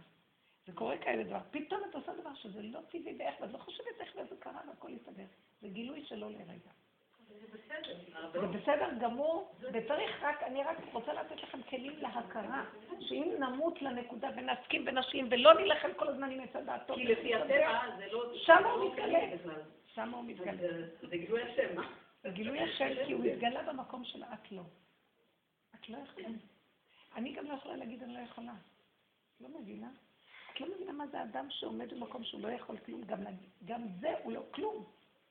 זה מין הדרגה של דרגה אחר דרגה שלא כלום. אז זה חייב להיות. וזה, אני בתור מלמדת, שאני צריכה להביא לכם את המדרגות השונות. את נתת דוגמה מאוד טובה של הדבר הזה. כן. הרבנית, כתוב הרי שאשר מררו המורו, הרצומה אשר מררו את חיינו, לא זוכרת במצרים. זאת אומרת, הייתה בעבדות הזאת, במצרים הזה יש הרי מרירות, זאת אומרת, הם הגיעו למקום שכבר לא יכלו אפילו לצעוק להשם כדי שיגעה אותם ממקום. איפה כאן הגבול של זאת אומרת, יש מקום שאדם כבר לא יכול לסבול את הבריאות הזאת. זאת אומרת, אפשר לבוא ולהגיד... תקשיבי, מתי השם גאל אותם? כשהם הסכימו למרירות. אבל הם צעקו לשם, לא עשו כבר לספק. הם צעקו לשם ותאו שבתם לשם. בואי נגיד שני דברים. בואי נגיד כאן. יפה. בגאולה הראשונה, גאולת מצרים, הם עוד השתתפו בישות של עצמם לצעוק צעקה של די אחד גדול. גם בדרך הזאת אנחנו עושים את זה. אנחנו לא במהלך שלהם. הם היו במהלך שלהם, היה הגאולה. גאל להם את הגוף, הוציא אותם פיזית ממצרים. המנטש שהרסו מאז היו נפש. גם. זה היה גוף. הכל גוף היה. הם נגלו בגוף, אבל השעבודו... כשהם יצאו ממצרים, הם היו גאולים בגוף. בגוף, כן. בנפש הם עוד לא נגלו. כן. אבל כשהגוף נגאל, באותו רגע הייתה גם הערה על הנפש. והיה להם רוח של אמונה, והלכו אחרה במדבר, בארץ לא זרועה והכל. אבל אחר כך במדבר חזר. רוצים את השומים והבצלים ומתלוננים על זה ומבקשים את זה וכועסים על זה כי הנפש שלהם עוד נמצאת במצב של מצרים. כל הגלות הזאת זה תיקון הנפש. כל הגלות של 3,500 שנה ממתן תורה זה לעבוד על הנפש, בדרגות של הדרגות. זאת אומרת, אנחנו גודרים את עצמנו בנפש, ושהתורה אומרת לנו לא, זה לא, זה גודר את הגוף, וגם הנפש מקבלת שהתאוות חייבות להיות מאופקות, כי אסור לך זה ואסור זה ואסור זה ואסור זה. אז הנפש עוד איך את זה מתכתב. הגאולה האחרונה תהיה מסירות נפש. זאת אומרת שאת תמסרי את הנפש עד הסוף. זאת אומרת, גם שיהיה לך מרירות, תמסרי את הנפש שלא תצעקי. איך? כי צעק, ולא עוזר כלום. כמה צעקתי, כמה עבדתי, לא לרצות, וכמה הגעתי למדרגה שלא רציתי. לא לצעוק לאנשים, אבל... לא לצעוק לאנשים, לצעוק לאנשים שאני מרצה ועשיתי עבודות פנימיות, והגעתי לנקודה שהוא גאל אותי. והוא החזיר אותי לשעבוד עוד פעם, אבל עכשיו, אני אומרת, זה לא יכול להיות. זאת אומרת, זה נטו שלי, את עכשיו נטו שלי, תראי לי את המדרגה שגם מרירות, גם לצעוק, אין לי כוח כאילו לצעוק, אמרתי לו, טיפת מלחמה אני לא נתת לך, שבת, אין לי לכם. אז הנה, קח את הכל אליך, תהרוג אותי. אתם מבינים מה אני מדברת? כן. קשה להבין. זה כאילו הוא רוצה גם שלא יהיה לי טענה של מרירות. כי יש מרירות, ולא יכולה גם להילחם איתה, אין לי כוח להילחם במרירות. אני עוד מתבוננת על המרירות, אומרת, אני רוצה להתמרמר, שיהיה ככה, שיהיה ככה. כי הנחש... רגע, זה לא להילחם... המרירות באה מהנחש. גם את זה אני מקבלת. אז רגע... תהיו אותך, יהרגו אותך, תהרוג אותי. רבי עקיבא צחק, תהרוג אותי. זה תורה, זה שחורה, זה... כן. אני ממש הרגשתי החג הזה, שזה החירות הכי גדולה, להסכים להכל. חוץ מארנק, אני אומרת לכם, גם בארנק אני רואה שאני עובדת איתו להגיד לו, שאם אתה רוצה להרוג אותי, אתה צריך להרוג אותי לפני הארנק. שאלה איזה רעתי. אני מחפשת איפה אני לא יכולה, אתם לא מבינים? מול בורא אני לא יכולה להתייסף אם יכול, זה שקע של הצדד שאת כל הזמן מול השני אני יכולה להתייסף. מול בורא העולם הוא רואה אותך חוט מבדיל אין ביניכם. שאני לא יכולה. אני מחפשת אבל אני לא יכולה. בתהליך האחרון תחפשו איפה לא יכול, לא איפה יכול. כי אנחנו מאוד נשברים מהלא יכול. בתודעת החיובי של הצדד. עליו, הוא לא... האורך ולראות, הוא רק מחפש את הלא יכול. כי חנה אמרה דבר כל כך חכם אתמול. את לא שמה לב איזה חוכמות יוצאות לך. יש לך הרבה סבל. אז היא אמרה דבר כל כך יפה. רגע, מה היא אמרה? מרוב תיאורים. היא אמרה נקודה שבסוף... מה של העין? וואי, את לא יודעת, תריך ומדקדק איתי שאני לא אתן ממשות לבני אדם. זה יחזור אליי.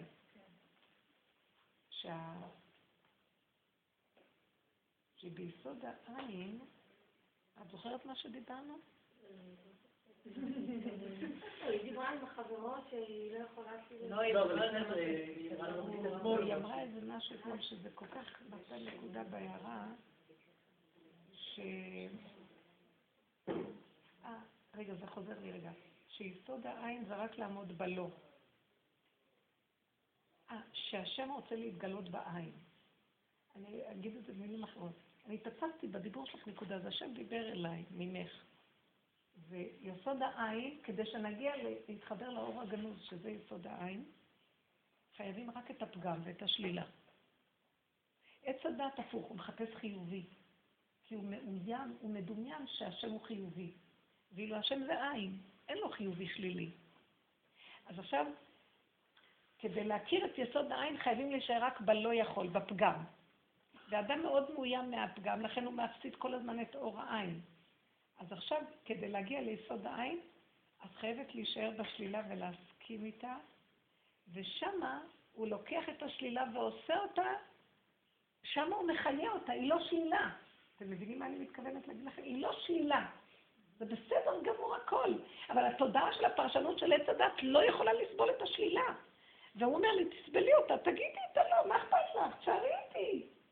שמה אני מתגלה, ומהפך לך בשנייה שהלא יהיה בסדר גמור, אל תדאגי על כלום. נגיד, הוא אומר, האדם אומר, אני ארצח, ואז הוא מפחד, שהוא ירצח. כי רציחה זה שלילה, אומר לה, אל תפחדי, תביאי אליי שאת תרצחי, תגידי לי, תסכימי. ואני מהפכת ברגע אחד, ואלמה קובע כלום. אני צריך את הלא כדי להפך אותו ליש. אתם מבינים? השם הוא עין שצריך יש כדי להפוך לעין, ואנחנו יש שרוצים להגיע ליסוד עין, אז אנחנו פחדים. זה הכל הפוך. אתם קולטים את הנקודה? אני לא זוכרת, היה דיבור מאוד מאוד חמדים.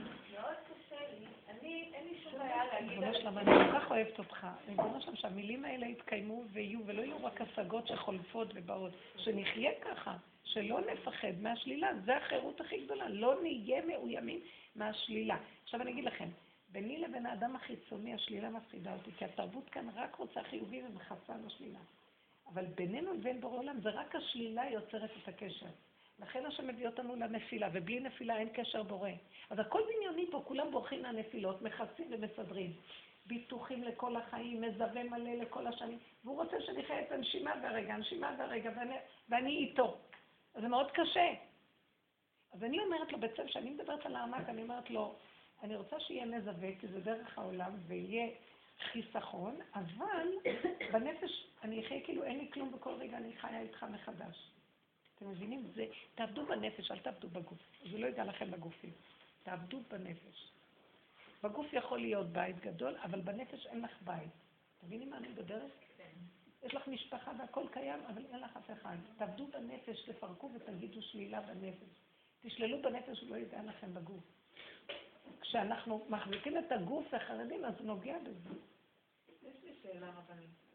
אבל הכול העלמה, הגילוי של השם זה בשלילה. תישארו בשלילה, בנפש תמיד בשלילה. זה הדיבור שהיה, ואת אמרת את זה בשתי מילים, והשם דרך זה העיר לי. זה תישארו בשלילה, רק שלילה, בינך לבינו בשלילה. כי אז הוא מתגלה עלייך, כי אם את חיובי הוא לא קיים.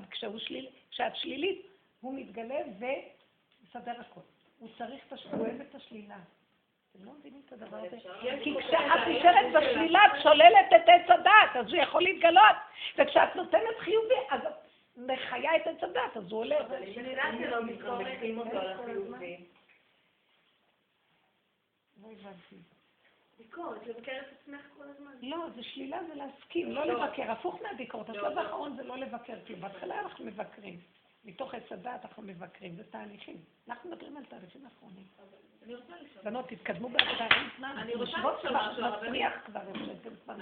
לשאול. היום הוא ידלג לנו על תהליכים, והוא יביא אותנו מהר לגילוי של האור. מי רצה לשאול שאלה? ציפור. מי? כן, כן, לא שמתי לב, תגידי, מה? שילה זה הסדרים. סליחה, כן. מה? שילה זה הסדרים. שילה? השלילה זה הפגם, תודי בשלילה, תודי בפגם, תודי באת לא, לא בכל. הפגם זה שבא מוח מלך, יו, תראי זה תודי. וכמה עבדנו על זה, כי בהתחלה אנחנו כן עובדים. אני בתוך עצמי, לא פאתי מהתחלה. אז אני כן רואה את הנקודה ומנסה, והוא נותן לי כוח לזה, ובסדר, מתאזם. בסוף מחזיר אותי לאותו טבע, הטבע לא משתנה. רבו שרה אומר, תפוז לא יהיה לי מום שהוא בן דוד. בכל שקל תחיל להיות בשלילה, רבני, אני כל הזמן בשלילה. נעשה לי קטנה, אני בשלילה. אבל אתה משלימה עם זה. מה אתם לעשות בשלילה? תני לי דוגמה. להגיד על עצמי שאני לא טובה ואני לא מוצלחת ואני... אבל זה רגשי נחיתות מזה. זה נגנב על המסכנות והרחמנות העצמית. זה לא להודות בדבר הודעה. זה לשמוח עם זה? כן. לא, זה לקחת את זה ולעלות אליו. את בשלילה מול העולם. הם כאלה ואני לא. זה רגשי נחיתות. זה הופך להיות, אני נחיתות מול העולם. אלא מי הם כולם? ומנצלים אותי ונפגעים עליי. ואני ככה. זה לא הודע. זה טבע של התודעה. הרבנית, אני רוצה לזה. איך אני גם באה מהתור שלה? לא, אז היא דיברה. טוב. כן, תחבנו אותי, כי אני לא רואה. אני רק רציתי לשאול, אין לי שום בעיה עם השלילה שלי. יש לי בעיה עם זה שמישהו בא מבחוץ בא ואומר לי את השלילה. ברור, זה הנקודה. עכשיו הוא בא ואומר לך, קחי את זה ותסכימי. אין לי שום בעיה עם עצמי. אז תסכימי, תסכימי. אז למה זה מעורר לי כזה... כי את לא מסכימה לשלילה. מראה לך שאת אומרת, אני עם עצמי בסדר. איך אני יודע שאני עם עצמי בסדר? איך אני אבחן איפה אני בסקאלה? עד שלא בא מישהו ואומר לי, ואני לא סובלת הזאת, סתם דומיינת. אבל אין לי שום בעיה שאף אחד יגיד לי את זה, אלא אם כן נניח בבעלי. אז את תיקנת את הדבר עד הנקודה של בעלך. נשאר עוד איזה כאילו. תמיד יש את זה, זה המבחן. זה המבחן. אנחנו רוצים להראות מושלם, השם אומר, אבל רק אני יכול להיות מושלם. הנה הכפירה של עץ הדת, וייתם כאלוקים. את רוצה להיות מושלמת? אין דבר כזה. אין דבר כזה להיות מושלם. אבל הרבנית גם אומרת לו להשתת כבר. לא הכרתי אותך לרגע חמודה. כן, לא קישרת אותי עם העניין. אין כזה דבר, השלילה היא המציאות של גילוי השם, שלילה. אני לא צריכה להגיד לבעלה נכון, היא לא צריכה להגיד לו נכון, אני כזאת. זה לעצמה עם השם. לעצמך עם השם, גם לא צריכה להגיד לו כלום. אבל הרבה פעמים, כשהוא בא לביקורת ואומר לך, גם בטבע, אני גם אגיד לך משהו, בטבע גם כן, את משחררת השני שאת לא מתווכחת איתו, את משחררת אותו. הוא רק לרגע אומר. זה המרירות שלו עם עצמו, זה לא קשור אלייך בכלל. אבל החיובים, אנחנו מבינים את הקדוש ברוך הוא גם על החיובים ש... אין המלאכה של השם לחיובי, זה המלאכת השד על החיובי. כי השם לא צריך את המלאכה שלך ממנו. לא, אני ישר מעלה את זה להשם, השם זה ממך, זה לא קשור אליי, תודה רבה. טוב, זה לא נקרא המלאכה. זאת אומרת, זה יכול להיות שזו המלאכה עד שלא בא שלילי ומראה לך אם באמת המלאכת אותו. רק השלילה זה המבחן. זה ההשתוות אבל. כן, בדיוק. אם את בשלילה ממליכה אותו כמו בחיוב, סימן שהחיוב היה נכון שמלכת אותו. ככה זה קיקה למולם בחיוב. נגיד לו תודה. אז מה, הוא ישים אותנו כל הזמן בשלילה? זאת העבודה של הרבה שעה. הוא כבש את יסוד השלילה. אין בין חורים יותר גדול מזה שכל העולם הזה מת מפחד מהשלילה. אנחנו מאוימים עד מוות, וזה העבדות שלנו. ואילו כל החירות היא להסכים. התפוקה. זה מאוד קשה, קופץ לך תיק, וככל שאנחנו מסכימים, מנצלים אותי, אמרתי לכם, שבחה בחג, שבחה שוטפת להם, הרבנית שוטפת הרצפה, מנקה מסדרת, מגיעה נותנת, ואני מחייכת והכל, אתם לא מבינים? אז אני רבנית של קישואים ומלפפונים, אני. הרבנית, אני לא יכולה להגיד במקום אמיתי, איך? לא יכולה לבוא ממקום אמיתי, אין לי אמת. האמת שלי זה שאני לא יכולה להגיד להם, זאת האמת. היא לא רק כך להצטערי עליו. היא לא מצטערי שזה הקדוש ברוך. את עוד הולכת עם היש של הטבע. את יודעת למה אני לא יכולה? היא לא מצטערת, זאת האמת. כי האמת באמת, המקום שאני בכלל לא מתנגד, זה מה שהשם הכי רוצה. אמרתי לו 1000 פעם, אני אומרת לו. אני אומרת לו, השם אני לא יכולה, אני ממש המלכות שלי בין. שיהיה לי מלכות, תרחם עליי, ובסוף אני רואה. אני מרגישה שמישהו אומר, אני מרגישה שעובר דרכי, ואני אומרת לא, ובפשטות. מקבלים את זה, כאילו לא תמיד להגיד כן, כן. אבל אך נשארת אם יש. גם אם לא נשארת, אני מרגישה שכאילו שאתה עובר אבל נשארתי מרגישה. ואני לא מצטערת את זה גם. אני מרגישה שזה הוא. אתה מבינה שיש איזה מקום שלא נשאר לך כלום. ככה עוד נשאר לך משהו, שמע אותי, אני במקום שלי. הוא לא שמע אותי, אני לא במקום שלי. אני לא, כל הזמן לא, את לא מבינה? הוא לא שומע אותי. אתה לא שומע אותי, כמה אני דבר לך? הוא אומר לי, אני רוצה ממך, שאני לא אשמע אותך, כלום לא יסתדר לך, ואיך שזה ככה ימשיך ותסכימי עם הכל. מה אתכם? רבנית, זה נקרא, אני רוצה כאילו ייצוג שהקדוש ברוך הוא הביא אותך להעביר לנו את המקום. והוא מעביר אותך יותר מאשר אנחנו, כדי להעביר לנו את המקום, כדי שאת תעשית עבודה ותדעי איך להעביר לנו את זה, זה נושא נורא. עצם השאלה שלנו, בדיוק. אז אני אומרת, במדרגתו של כל אחד, אבל רק אני נותנת לכם כיוון. כי ברגע שהוא מסדר לך ואת הולכת טוב עם עצמך, תיזהרי מהטוב הזה של עצמך, כי הוא מתרחל מיד ועוד שם את הדעת נגנב ויושבת טוב. זה נקודה דקה מאוד שתמיד צריך להישארק, ואז זה ישפיע לך עוד, כי זה כל רגע מתחדש. אז אני נתת היום את הדוגמה של המקסימום של הלא. נכון, אני הולכת, צודקת, אני הולכת בהקצנה. ודעו לכם למה אני עושה ככה, כי אתם חייבים איכשהו לבוא, גם כן כך, כי אם לא, והוא מתגלה, והוא נותן לו לשעות, והכל אנחנו עוד יושבים בהתרחבות וסכנה, וכל הזמן צריך להיכנס למקום שעובר דרכי הטוב שלו, ואני רואה אותו והכל, ואני שמחה, לשנייה ולסגור, ולשנייה ולסגור, כדי שאני לא אגנוב, כי כאן זה עולם הגנבות, כל הזמן. זה דקויות, והוא משאיר אותנו. מה אני רוצה להגיד לכם? בשלילה הכי גדולה גם טוב לי. כי הסכנתי ואין לי מלחמה, אכפת לי. אם אני כן יש לי תוצאה טובה שאני רוצה, או אין לי שום תוצאה. מה אכפת לי? טוב לכם בעיה. טוב לי. טוב לי ממה טוב לי? שאיך שזה ככה, אני לא נלחמת יותר ממקום. טוב לי בקבר, אתם לא מבינים? והקבר, אם טוב לי בקבר, אני טוב לי בחיים. כי החיים זה קברים קטנים שאנחנו לא יוצאים מהם. תסכימו להכל, תראו שהחיים כאן נהדרים, הכל טוב. הרבנית, זה נקרא, זה מה שהרבנית מדברת אולי, זה מה שנקרא, תגידי הרבנית אם זה נכון? שלמשל אברהם אבינו, הרב קוק מדבר הביא את זה בספר שהוא בעצם השלים עם ישרו הרע. כולם מדברים מהם את הדרך הזאת, 50 שנה אנחנו מדברים ובסוף הם כותבים את הספרים ואני עוד לא מסכים. והוא מדבר למשל, הוא מביא שם דוגמה לפרעה הקריב את ישראל, זאת אומרת שדרך היצר הרע, או למשל של פוטיפר, שהיא בעצם הביאה את יוסף הצדיק. סליחה. אז זה נקרא? אני אגיד לך, לא נקרא כלום עד שאני לא אוציא את הספר שלי, ואז יקראו מה שאני כתב. אז לא, אז זה נקרא באמת שהשלים עם יצרו הרע, לזה הרבנית מתכוונת? רב אושר מביא את זה הרבה, לפני 50 שנה מביא את זה, שבא, אברהם אבינו הלך לשחוט את הבן שלו, נכון? עכשיו בא לקראתו נהר. נכון שכתוב במדרש? להפריע לו. אז בטבע אנחנו אומרים, הוא התגבר על הנהר, בא הזקן להפריע לו, הוא התגבר על הזקן. רב אושר לא פירש את זה ככה. הוא הגיע לנהר, הוא אמר, זה גדול עליי, אני לא יכול לחצות את הנהר, זה קשה לי, אני לא הולך לישון. אתה רוצה, תעשה מה שאתה רוצה. אני לא יודע מה אתה אומר לי, לשחוט ילד או לא לשחוט, אני לא יכול להילחם יותר, אין לי כוח. ככה הוא פירש את זה. ובאותו רגע שהוא אמר, אני לא נלחם עם כלום, נעלם הנהר.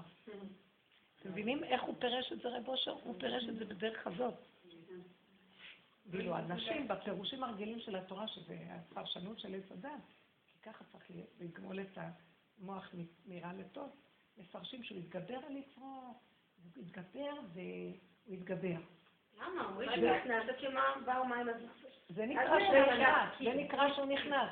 הוא ניסה, בסוף אמר אני לא יכול. בסוף מים עד נפש, זה כמו רבי עקיבא, אמר לא יכול. ואז נעלם הנער. הוא התכוון לנקודה האחרונה של המאבק. וזה מה שמדברים עליהם, זה נקודה אחרונה. קריאת ים סוף. אותו דבר, קריאת ים סוף, בדיוק אותו דבר, לא יכולים. הישועה הייתה כשאמרו לא יכול. נחשון אמר אני מת, לא יכול להיאבק יותר נגד המהלך הזה, אז אני אמות, אני הראשון שמת. כי זה לא נורמלי לבקש מאיתנו עכשיו איזה שכל פה. אי אפשר להכיל את זה. אם אפשר תעשי לי תה במקום הקפה, תודה. והמקום הזה שלא יכול להכיל, שם המתגלה השם. מה תיסק אליי? אל תהיה עוד מציאות שעושה לה משהו. תמות. אני אתגלה. אני חושבת שהצעירים אומרים להורים שלהם, אתם רוצים לחיות ככה שאתם יכולים כל הזמן, יכולים, אנחנו לא יכולים. זהו. שמעת אותנו? גם. הדור האחרון ילמד אותנו? לא. סליחה.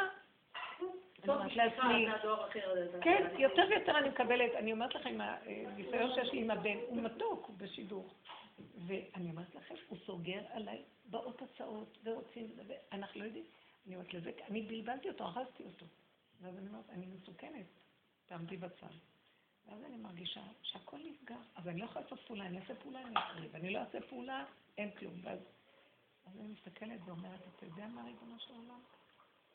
מי אמר לך שזה מצב שהוא חייב להתחתן? כאילו אני נבהלת, הוא כן רוצה.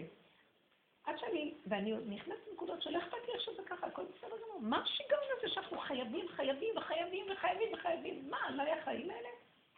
אני רוצה ושזה יבוא טוב. ואז שאני נרגעת, הוא מעלה לי משהו פה, אבל הסערה הזאת שחייבים כל דבר, הוא רוצה להביא אותנו במקום, כן, הוא נכנס במקום איפה שאני מרפה. אני לא יודעת להרפות. אז הוא אומר לי, תרפי. והמהלך שלי זה להרפות, כי אני הגשר שלו לדבר. אז אני מרפה, הוא ייכנס, מה אכפת לי? וזה בכל דבר. זה בילדים שיש לי. זה בזה שמנצלים אותי ואני כל היום ברגליים, ואיפה הם? מה אכפת לי? תהרוג אותי, תעשה איתי מה שאתה רוצה. נתת מצווה, תיכנס בה ותעשה אותה, מה אתה עושה ממני? אני עושה מדי במצווה, זאת אומרת, מפריעה לי להתגלות. היום יש גילוי מאוד דק של יסוד העין. הוא מתגלה כאשר אנחנו אומרים לו שאנחנו לא. הוא יתגלה כשאנחנו לא. כשאנחנו כן, הוא לא מתגלה. אז כל העבודה היא להסכים שלילה על שלילה על שלילה, עד שאת נכנסת למצב שהכל זהו, ואז הוא מפעיל לך את הידיים ואת הרגליים, וזה לא עד, את רואה שזה לא עד. איפה נכנסת הנקודה של לעשות השתדלות על איפה שאת יכולה? תעשי, זה תמיד. זה חשוב. כי גם לחשוב הוא קפץ. כן, אתה נצטעד הראשון, הוא קפץ, הוא גם נכנע בנפש, אבל הוא גם קפץ. הוא יכול... הנקודה שלו שקפץ... הוא עד איפה שהוא יחד. אז תעשי עד איפה שאת תרגישי שאת לא יכולה. אם עוד יש איזה רצון לעשייה של משהו, תעשי. אבל שלא יכול, זה המקום שלו. והרבה פעמים אני אומרת, אני לא יכולה שלא לעשות ככה. כמו שאמרתי, אני לא יכולה שלא לרצות. אז איך ירד הסוף עם זה? זה שלילי לרצות בעבודה שלנו, ואני הלכתי על הסוף עם השלילה. אבל אם הוא יפריע לך, אז בדיוק. אני הולך, אז הסוף עם... אני רואה יפריע לי, הקים אותי מהמיטה. וזהו, אני רואה אותו וזהו. אבל כל עוד יש לי עוד ישות של... יש, את תחנקי אותה. אין עם מה להילחם יותר. עץ הדת כל הזמן, אין לי מה להילחם. עץ הדת כל הזמן נלחם מול השלילה. ואנחנו גם נלחמים עד לנקודה מסוימת שכבר מגיעים למקום גם ירושלים. ככה זה וזהו. כשאתה לא נלחם, אז השם בסוף נלחם לך את זה. ואנחנו כל הזמן מאמינים למלחמה הזאת, זה משגע. זה המון. אתה ממשיך להאמין את זה כל כך. זה יסוד משיח מתגלה במקום הזה. נגמר לך הכוח להילחם, הכנעה על הכנעה על הכנעה. וזה נקרא שמשיח מביא שלום לעולם. לא יישא גוי אל גוי חרב ולא ילמדו על מלחמה. לא יישא גוי אל גוי, עץ הדעתו ועץ הדעת. גוג ומגוג. לא יהיה יותר טוב. אני אלחם לכם ואתם תחרשו. בדיוק. תעזבו את הכל, מה אכפת לכם? כאילו איזה חיים כבר יש פה? שאנחנו נלחמים עליהם כל כך. הוא משכנע אותנו שאם לא נעשה ככה מה יהיה ולא יהיה. ככה זה בסדר גמור. תחגבי עוד את הסיפור עם הרנק, אני עוד לא הבנתי. גם אני לא פחת אותנו איתם. כאילו הרנק בפתאום רגע יש משהו שכן. יש לו איזה לשחרר. נכון. למי? הרנק זה קשה לא לשחרר, זה דבר שקשה לנו. אני מתחננת לפניו.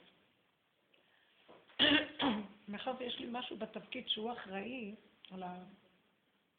על הפרנסה על הזה, זה בתפקיד ככה.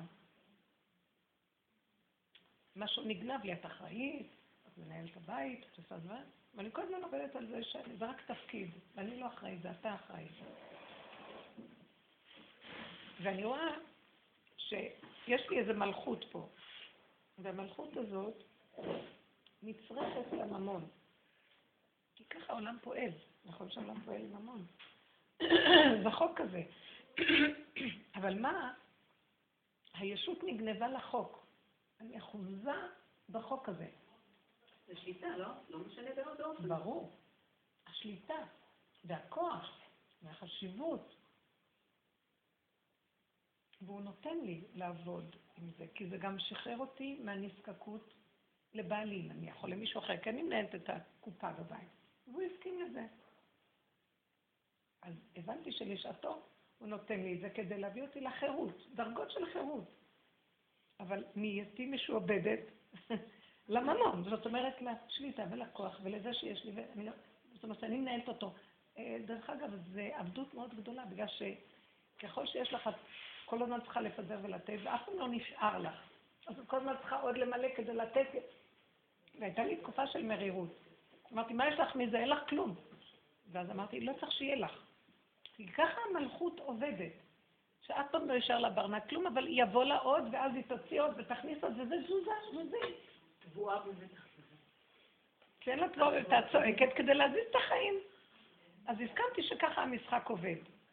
אבל הבנתי שאני צריכה כל הזמן לעבוד עם הסכמה שנכנס ויוצא, ואין אף פעם כלום, וזה הכל רק תעלומה ועין קורא לה, זה כאילו, זה מין מזימה כל העלילת דברים פה. ואז אני מסכימה וצוחקת, ומדי פעם אני שוכחת שזה עלילה ואני נאחזת. ועל זה אני דיברתי. שאני עכשיו, אולי שחררתי 80%, עוד יש איזה סוג, כי ראיתי שהייתי כל כך תשושה, והם רצו טיול, אחרי כל ואז אני אומרת להם, לכו אתם, קחו את האוטו, אבא גם יצא איתכם, תלכו, יש עוד אוטו, תקחו, תיסעו 3 שיירות. אני רוצה קצת להיות בבית היום. לא, אתה יכולה, אנחנו רוצים שתבוא איתנו והכל, ואז ישר, השד שלי אומר, הם רוצים את הארנק שלי. אני אקנה להם גלידות, אני אכניס אותם לאתרים, אנחנו נמלא להם את הדלק. אבל לא בגלל שהאישיות שלה, שהם רוצים שאת של ככה. תקשיבי, השד שלי קרימינלי, מאומן, אף אחד לא אכפת לו ממני, רק תביא ותביא ותביא. אני הולכת על האמת עד הסוף, ולא מתנעלבת מזה בכלל. זה העולם, זה העולם. ואז אמרתי, אם אתם הייתם בליבי, אם הייתם אוהבים אותי, הייתם משקידים אותי, וזאת עושה לי מסע, זאת מנפה, אני מתה. אבל אז אמרתי, אז תני להם את הארנק, כמו שאת נותנת אותו. זה לא יכולתי, וזה סיפרתי לכם, אני כאילו מרגישה אני בקבר והיד מבחוץ עם הארנק, זה אני לא אתן. אז לקחתי את הקבר ואת הגופה, והלכתי איתם לטייל בארנק שלמה. ועל זה דיברתי. זאת אומרת, אני ממחישה לכם את האחיזה. אבל את גם שלם, בכל זאת. אז זה באמת כתוב מה שאני אמרת לך, אני נכנסת בזה עכשיו. ואמרתי לכם, את זה אני עוד לא, אני רוצה להיכנס בדרגות היותר דקות. ואיך אני אכנס בהם? הבוקר באתי לסדר את התיק וראיתי, באתי לסדר ופתאום אני אומרת, איפה הארנק? מה כבר היה שם? לא חשוב, אבל הארנק. ואז כנראה שמתי אותו על המיטה ולרגע שכחתי והרגע...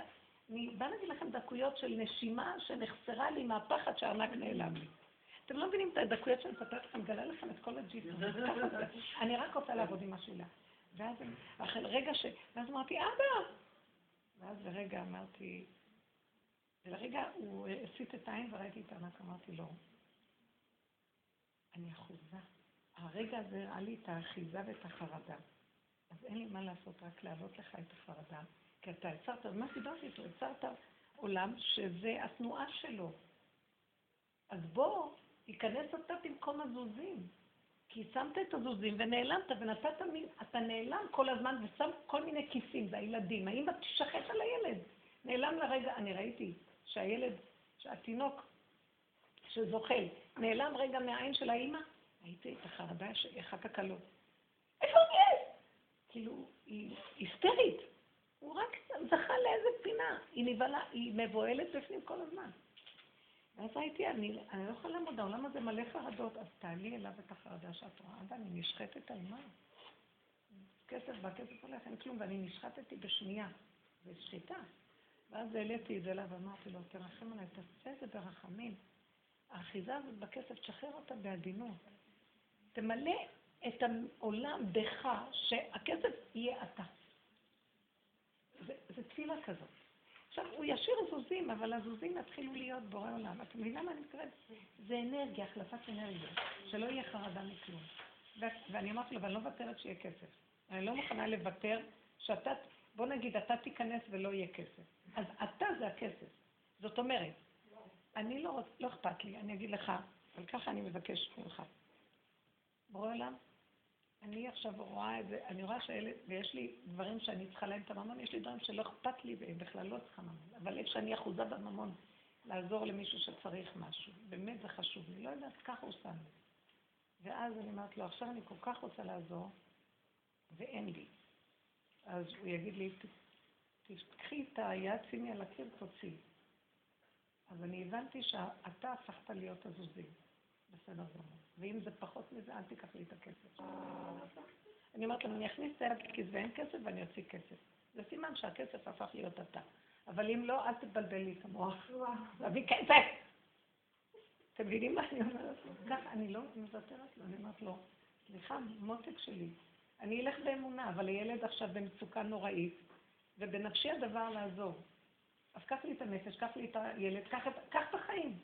אם נתת את הנתונים, אתה צריך לתת את התוצאה. אתה לא רוצה את זה בממון, תביא קילו קמח, והקמח יעזור לו ישועה. תביא משהו בהחלפה, אז תביא שאני יוציא מהקיר את מה שהוא צריך. אז שנה לי את המוח שהוא לא צריך, שנה לו שהוא לא צריך, שהוא לא... תעשה משהו, אתה לא יכול, אתה צריך להופיע לסדר את הסידור. אם החלטת שזה הכסף, אז אתה צריך להופיע בו. והנה מה אני אומרת, וראיתי שגדולי עולם שחררו את הכסף. אבל הכסף הגיע אליהם. זאת אומרת, משה רבנו היה עשיר. המלכות צריכה כסף, והיא בישורון מלך. בהתאסף יחד ראשי עם. שמשה רבנו היה בחינה של מלך, הוא היה עשיר. כל מי שיש לו תפקיד של איזה משהו, את בתור אמא להנהגת הבית, את המלכות של הבית, את חייבת אישה שמושיטה יד לבעלה, והוא נותן לה את 100 ומסתיר את 5,000 בכיס, שהוא לא לוקח לעצמו. אבל העיקר התחושה שיש לו, מרגיעה אותה ועושה לו מלכות, תביא לי את התחושה, תמלא לי את הכיס באבנים ותגיד זה כסף. מה אכפת לי? אני לא יכולה לסבור את החרדה. תעזור לי, תעזור לי, תעזור לי. תמקדו ותדברו ותהפכו ותגידו ותציע לו הצעות, איך ומה ומה.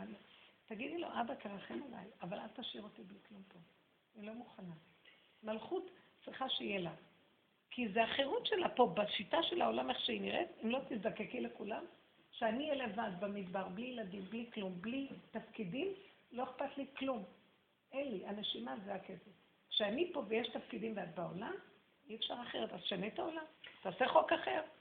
זה כמו המצב עם גשם, מספרים למשל שרבי אליעזר בן אורקנוס, אז כשהוא התפלל לגשם, אז לא ירד גשם, ורבי עקיבא אמר, אבינו מלכנו, וירד ישר גשם, ואז חלשה דעתו של רבי אליעזר בן אורקנוס, שכשם אמר, הוא פחות קרוב אל השם, אז אמרו לא, שרבי עקיבא הוא קיבל, אם לא תביא גשם, אין חיים. אין אבינו ואין מלכנו. כן, אין חיים. אז זאת אומרת שאם אין זוזים ובזן, אין לו חיים. זה אדם שאין לו... מאוד יפה, אני לא זכרתי את זה. זאת אומרת שהוא אמר, הוא התחיל להגיד אבינו מלכנו, נפתח השערים וירד גשם. מה היה באמירה של רבי עקיבא אבינו מלכנו? ומה היה ברבי אורקנוס שלו? מה הוא אמר רבי אורקנוס? רבי אורקנוס ורבי אליעזר בן אורקנוס אמרו שהוא מבחינת מידת הדין. אבל רבי עקיבא, אבינו מלכנו, אתה אבא שלנו, אם אתה לא תדאג לנו, לא תביא לנו גשם, אין חיים. אתה אבא שלנו, אין חיים. זאת אומרת, רבי אורקנוס הלך עם העניין של הטבע, וביקש בחוזקה כפי שאתה סידרת. הוא אמר, הוא עשה ככה. רבי אורקנוס הלך בטבע, תקע את השם בשמיים ורצה שהשם יסדר לו את הטבע. רבי עקיבא עשה ככה, שהטבע זה אתה. אתה לא נותן גשם, אתה לא קיים פה. אתם מבינים מה הוא אומר? אני לא מבקש גשם בשבילי, בשביל שאתה תתקיים פה, אם אתה לא תהיה פה. אם לא יהיה גשם, לא יהיה אתה, לא יהיה אני וגם לא יהיה אתה. ואילו רבי אורקנוס השאיר את השם בשמיים וביקש כאן גשם. וטבע גשם, בצדק. והוא אמר, אמת. שאתה ואני והגשם והחיים והכל זה דבר אחד, אם חסר איזה נדבך בדבר אחד אז אין כלום. כמו אני חשוב רבי עקיבא.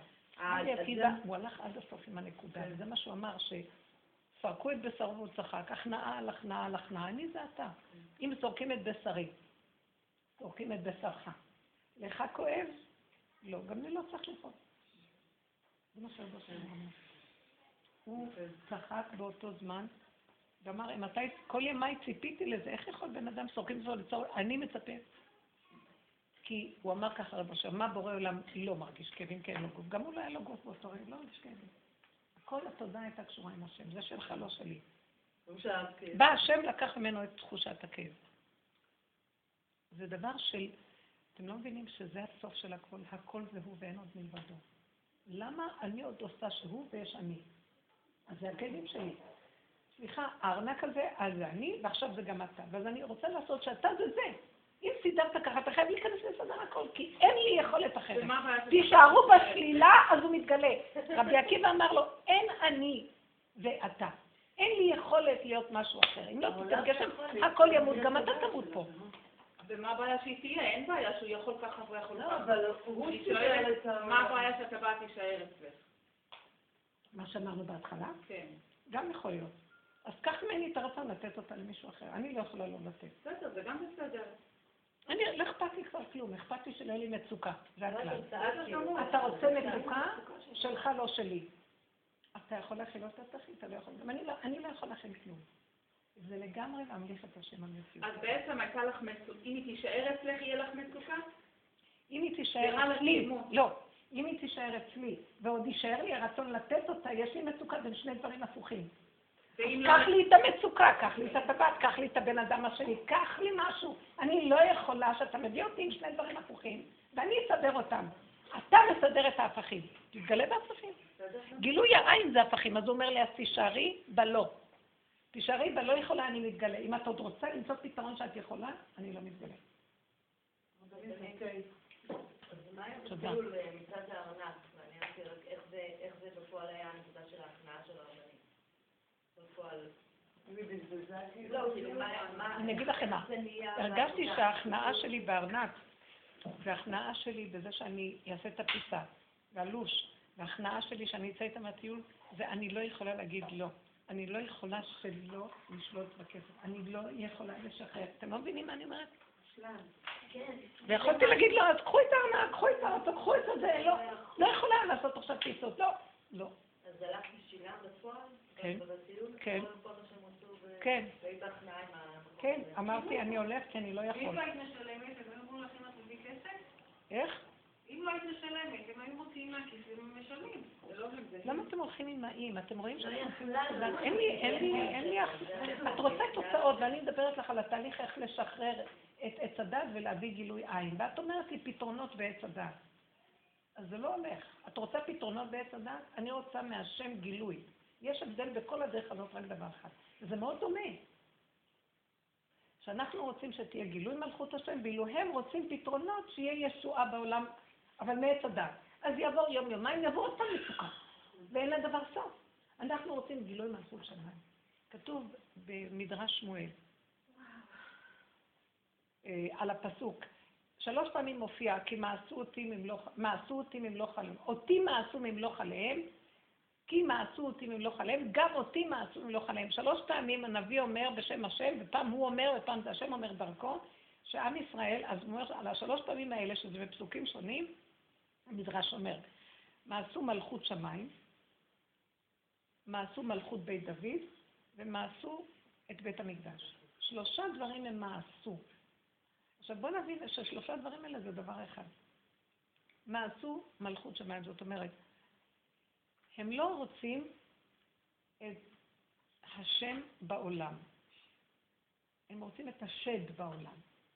מה זה השם? זה ברור אמיתי. מה זה השם? הם לא רוצים את הברור של האמת מתוך השקר. ב' הם לא רוצים בן אדם שיביא להם דוגמה איך חיים פה עם הבירור הזה, שזה דוד המלך. מלכות בית דוד מסמלת בן אדם שברר מה זה אמת ומה זה שקר, והוא חי עם גילוי השם. בית המקדש זה התוצאה של שניהם. גילוי השם תמידי, כי יש כאן בניין, יש כאן גוף שמכיל את המהלך, נכון. ושכנתי בתוכה. אז תבינו, הם מעשו ב3. אנחנו בעבודה שלנו רוצים להביא את 3. מלכות שמיים. מה זה מלכות שמיים? זאת אומרת לברר מה זה מלכות השד ומה זה מלכות השם. אנחנו כל הזמן רואים, אנחנו עושים ברורים, כי גם זה שמה שמתכם כתוב במודעה. איך זה היה כתוב? כבוד הרב. כבוד הרב. ובשחור, בגדול. ואז כתוב, כך יקראו לך אם תבוא לקורס. וזה בשכונה של רבנים ושל אברכים. זה לא בשכונה חילונית. אני אמרתי, לגמרי נטרפה דעתנו כבר על הכבוד, על הזה. פעם היו מתביישים במודעה כזאת. הרבנים האלה צריכים לצאת נגד מודעות כאלה ולתלוש אותם. או שיש פתאום איזה, והכל בתמונות של אברכים, וילדים של אברכים יפים והכל. אתה, אברך יפה עם כובע שטרן, הכל. אתה תדע לדבר אנגלית. סליחה. אברך בא ואומר, אתה תדע, אם תבוא לקורסים שלנו לבית ספר ללימודי שפות. התחרפנו לגמרי. גם בעיקר הוציאה קטלוג לדתיים, ראיתם? כן, אני משתדעת, אברך יושב, אברכי משי, יפייפים, הכל הולך לזה, זה פיתויים. אז זה נקרא, בוא נברר מה זה מלכות שמיים, זה מלכות השד, גנבו את מלכות השם על מלכות השד, אז צריך לברר את זה, וזו העבודה שלנו. כל הזמן לראות את השקר מול הנקודה, הכל גנבת דת. מלכות בית דוד מסמלת בן אדם שעשה עבודה כזאת לברר, ועכשיו הוא נהיה כלי ריק של מה שאתה רוצה, שלילה על שלילה על שלילה. דוד המלך אמר, בהמות הייתי אימא. אין מתום בבשרי. מה שאני לא רוצה, אני מגלה עוד איזה פגם, אז הוא הבין שהשם רוצה את הפגמים. בהתחלה הוא היה בוכה על הפגמים, והיה רוצה להיות צדיק נזכר, וכאן נשבר מכל טיפת פגם. הוא רוצה להיות צדיק. עכשיו אמר לו, אתה לא מבין מה זה צדיק אצלי, צדיק האמת. אני רוצה ששאר בפגם, על מנת שאני אתגלה, כי אם אתה יוצא מהפגם, אז אני... אז אתה השם, ואני אף מאזין. תישאר בשלילה. עד שהוא הבין את זה, אז הוא אמר בסוף, במות הייתי אימא, חטאתי נגדי תמיד, אין מתום בבשרי. הבנתם? ואנחנו אומרים, חושבים שהוא אומר את זה בתור שלילה שהוא מצטער עליה. לא, בסוף הגיעה להשלמה מוחלטת. זה נקרא מלכות בית דוד. תישארו בשלילה, תאפשרו להשם להתגלות. הבני אדם לא רוצים גילוי מלכות שמיים פה.